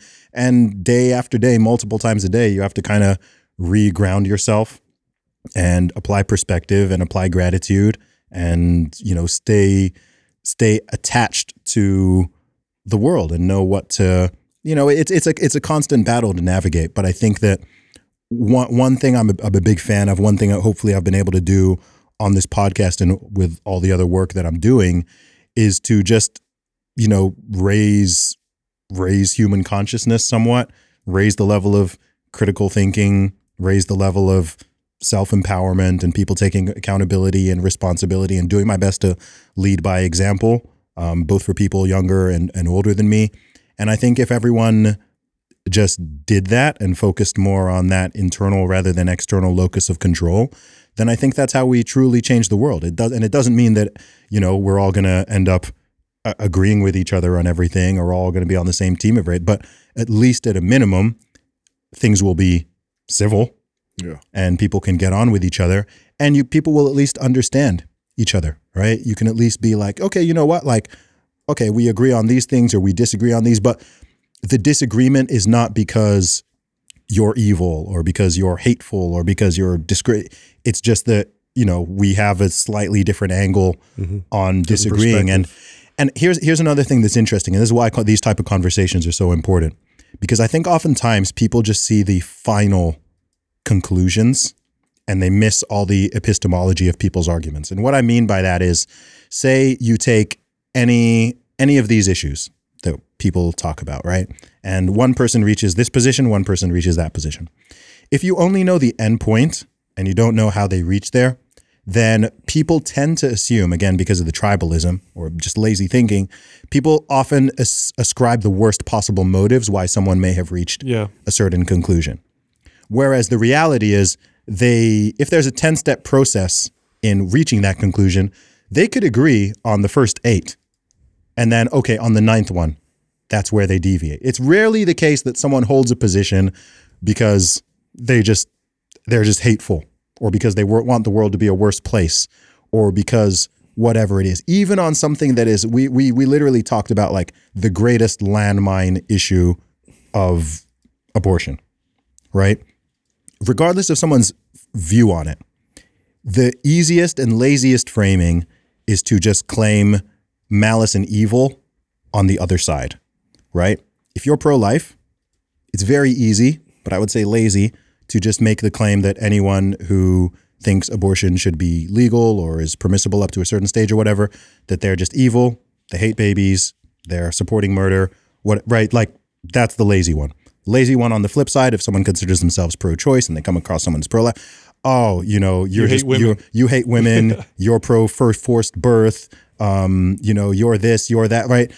You're sexist you're trying to you know implement the handmaid's tale what, whatever it is and it's i can see why people are tempted by that because it's easy to score points and it doesn't take much thinking and it's lazy but the truth is on this and every other issue is it's more it's way more nuanced and it's interesting to know okay why how have you reached this this this final answer. You know you know in school when they say you show your work. Yeah. right? Even in, even in math right? Don't just write down the answer is three right? We want to see How'd you get there? how did you get there right? And maybe there was a okay wait that's not consistent this there. is th- this is why I think po- uh, this is when I start to think positive. Because of the internet and the um, infinite amount of bandwidth. We can now have two-hour conversations about topics, whereas before, you know, when I was growing up, it was impossible. The bandwidth was so short; it was like thirty seconds. Mm-hmm. If you're lucky, thirty minutes, but that was rare. Was a thirty-minute discussion. Now we can have podcasts. We could talk things out. People mm. can listen and go, oh, that kind of makes sense, or let me question that a little bit. Do you have any mentors, by the way? Do you have any people that you maybe maybe either consciously or you know people you know or you don't know, but are there anybody that you look to and you you that influences your way of thinking, or you like to kind of hmm. look and see their kind of work? Um, i would always say my my top mentors and role models of course are my parents um, and i hope my future children can say the same um, in terms of popular figures i'm a fan of anyone who seeks and speaks the truth and who's willing to have these discussions and conversations it's why i'm a fan of jordan peterson I like Joe Rogan. You know, I love all the stuff that the Daily Wire is doing. Um, you know, that whole and anyone who's sort of out there and having these, you know, what you guys are doing. Anyone who's out here having these conversations and is willing to do it and willing to listen and try to understand the human condition, then I find that inspiring. And I'm trying to do the same thing because I'm, you know, I've, I've traveled to so many different countries, I've lived in different places, met so many different types of people. And one thing that's always important to remember in all these conversations and day to day life is that most people all around the world want fairly similar things in the in the grand scheme. And also that people are you know human beings are both are both good and bad. We have virtues we have vices. We're you know we're, we're, we're flawed but we're also i often say we're the best and worst thing on the planet right? We and we're also the most complicated especially when you combine millions or billions of us together. Like what the heck? Like it's it's crazy that any of it works. Um and i genuinely I, I genuinely just have a love for i have a love for humanity. Like i'm very pro-human.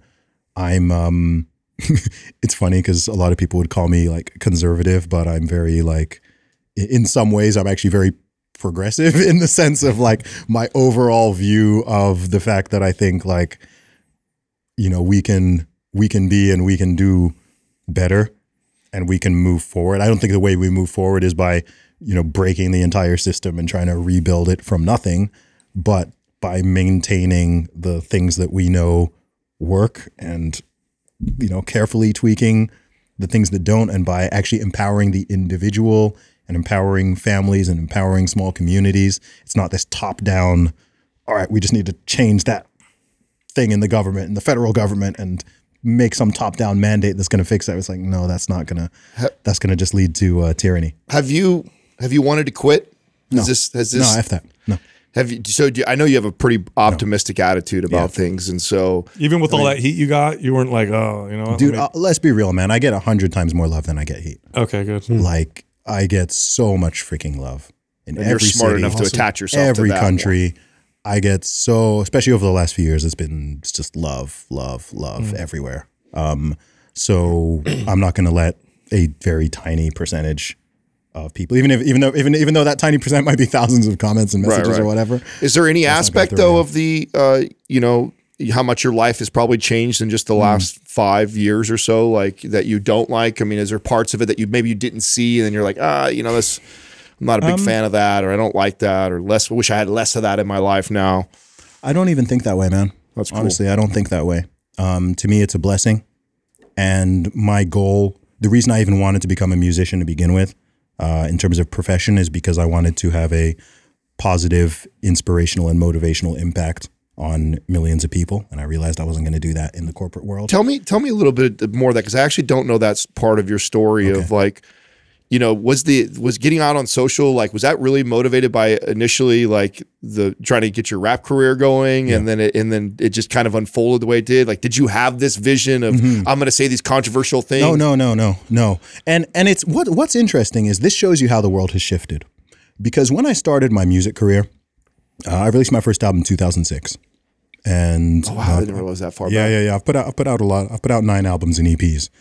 And it wasn't until the mid to late 2010s. Like when I first started, I mean, I was considered like I don't know, people who knew my music, I was kind of like a I'm like a British Will Smith kind of Okay. you know, like super uncontroversial. Like I don't even cuss. Right. Right? Like a rapper who doesn't even cuss, doesn't promote any degeneracy. I don't even drink alcohol. Like, you know, it was almost like uh, he's boring. right? Like there's not like that's that was considered boring. That was just like whatever. And then the world it's like the world has tilted so far off its axis and become so debased in various ways that someone like myself to some is now considered controversial. Edgy. Even though, right? Like that's, that's Yeah, actually really funny when you think It- think it's about. funny, like, when you I- think I about that, you were like this square ass rapper, and now you're like edgy. yeah, no, it's kind of like, oh my gosh, like, whoa, he's, Oh, he's, he's- bringing the heat. yeah, yeah, it, it's it's weird. when you started rapping, now did you uh, did you like it was part of the reason of being you know quote unquote is a, a more square rapper was because maybe you did you see like how so, a lot of rap was glorifying killing and drugs and I mean, uh, dude, I wouldn't even use the term square. I'd just say real. Yeah. you know, I'm just I'm just real and I'm honest about who I am. yeah but you took the not- approach of not sw- really swearing you don't drink I- you don't promote those things That's reality because I don't swear in real life. okay All right, I'm not swearing in this conversation. I don't swear in real life. So if I went in the studio and I suddenly started cussing up a storm, that would be like that's fake, Mm. Hmm. right? Yeah. Sure. I've never sold drugs or done Which you drugs, see, right? okay, So you I'm do kind of see that a Being lot in rap, though, yeah. right? There's there's a lot of Yeah. fakeness going There's on in rap. of People yeah. pretending to be drug dealers and mm-hmm. acting like they're moving weight. Yeah. It's like you've it's never. goofy. Like, I mean, I'm not. I'm not going to do that. Yeah. Like, number one, it's not real. Yeah. And number two, it's not. It's not pro-social, right? Why? If, if I if I can reach hundreds of thousands or millions of people with a message, um, especially young people, why would I want to push something that's destructive on them? Um, especially if I know that it's not real and it's not my own reality or anything like that. So my approach from the very beginning was just like, look, I'm going to be totally real about who I am. Like I used to, I, you know, I've, I've got songs where I mentioned that I'm in, I studied in Oxford University, right? I'm not there trying to pretend, oh, I came from, I came from the streets and I was had to, I had to sell crack to survive. Well, my dad's a freaking medical doctor. Like everyone knows that, right? Like I'm from an intact family. Uh, my parents have been married almost 50 years. Like I'm blessed. I'm privileged in many ways, right? And I'm and I will state that, and I'm not insecure about it or whatever. It's not a bad thing. Um, so so for me that was always that was always simple, and I've simply just taken that and expanded it into more areas. So now maybe people know me now more from podcasting or Twitter or YouTube or some of the live events and stuff that I do, but it's still the same. It's still the same message. It's been all the way through. If you go back and listen, to, go back and listen to my album "Commercial Underground" from 2006. I made that when I was in my teens. Um, it's the same messaging. I'm saying like the I'm saying the same stuff. Um, some of it was actually quite prescient. In fact, on the very first song on my very first album, I have a lyric where I say, um, "My style is unbelievable. I did my research, and my ideas are inconceivable, like men giving birth." Wow, did you really? I said that in Did 2006. really? I said that Wow. in And, 2006. and you weren't even trying to be controversial. How prolific, right? That was You're- you're ahead of it's your and then 16 dude. years later, you know, you're seeing the op-eds. Can men give Wow. birth? You know, I'm like, oh wow, that, like I said that because it was such a far. People are gonna pull up that song and be like, "See, he's always been." in." yeah, but it, sho- it shows how much Oh, things that's have wild. shifted. Yeah, Oh, it shows so how much good. things have shifted. But um, look, man, I, I d- I do my best to do my best and just encourage other people, encourage other people to do the same. Um, you know, we live in an amazing time where there's so much opportunity and there's so much to be optimistic about and there's so much positive but also on the flip side there's a lot of stuff to be pessimistic about and there's a lot of stuff that's concerning and demoralizing and all of that and through that even through all the nonsense going on with covid and whatever if i can be a light to some people or i can you know just say something that helps them reframe things in a better way or you know i've helped tons of people to get in the gym and improve their workouts or you know pursue what they want to do entrepreneurially whatever it is. I, I don't i don't i often don't even know just like you guys won't you'll you'll never know exactly how much impact you're having mm-hmm. on people right? All these episodes you've done over the years there's just something you can flippantly just say in a podcast and you know what? There's one kid who hears that and it's like yeah.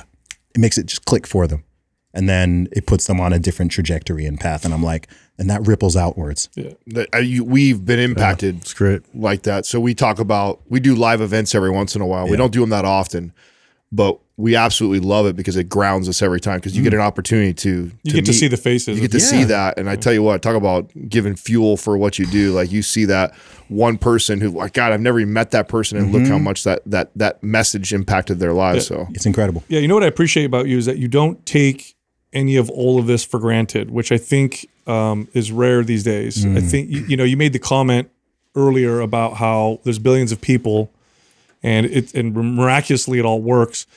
People don't really understand the gravity of that. Um, it is not our in our nature to um, to respect somebody's individual liberties or rights. It's not in our nature to not you know oppress somebody weaker than you or smaller than you. It's not it's not in our nature to have laws that protect people that way or to view people that you know um, as although we're different that we all should be treated the same. That's so against our nature.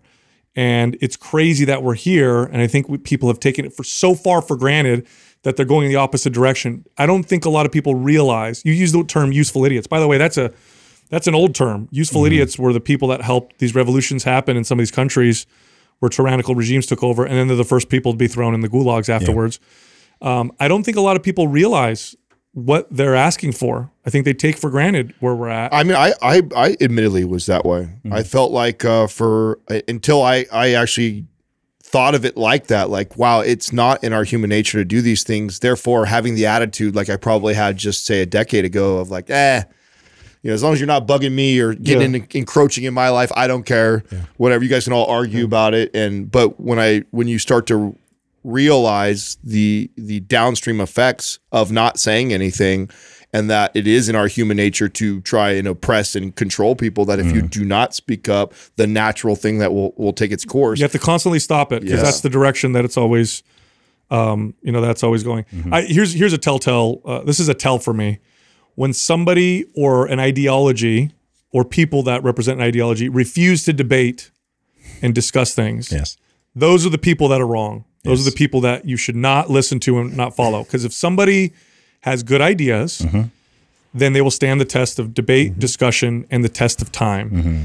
And if people are not willing to talk and discuss, and especially if they are trying to silence other people from talking, just from talking, Yep. that's the enemy. Yes And their ideology is the evil one or the wrong one. yes So that's the tell. good ideas don't require censorship Correct. bad ideas always do Totally.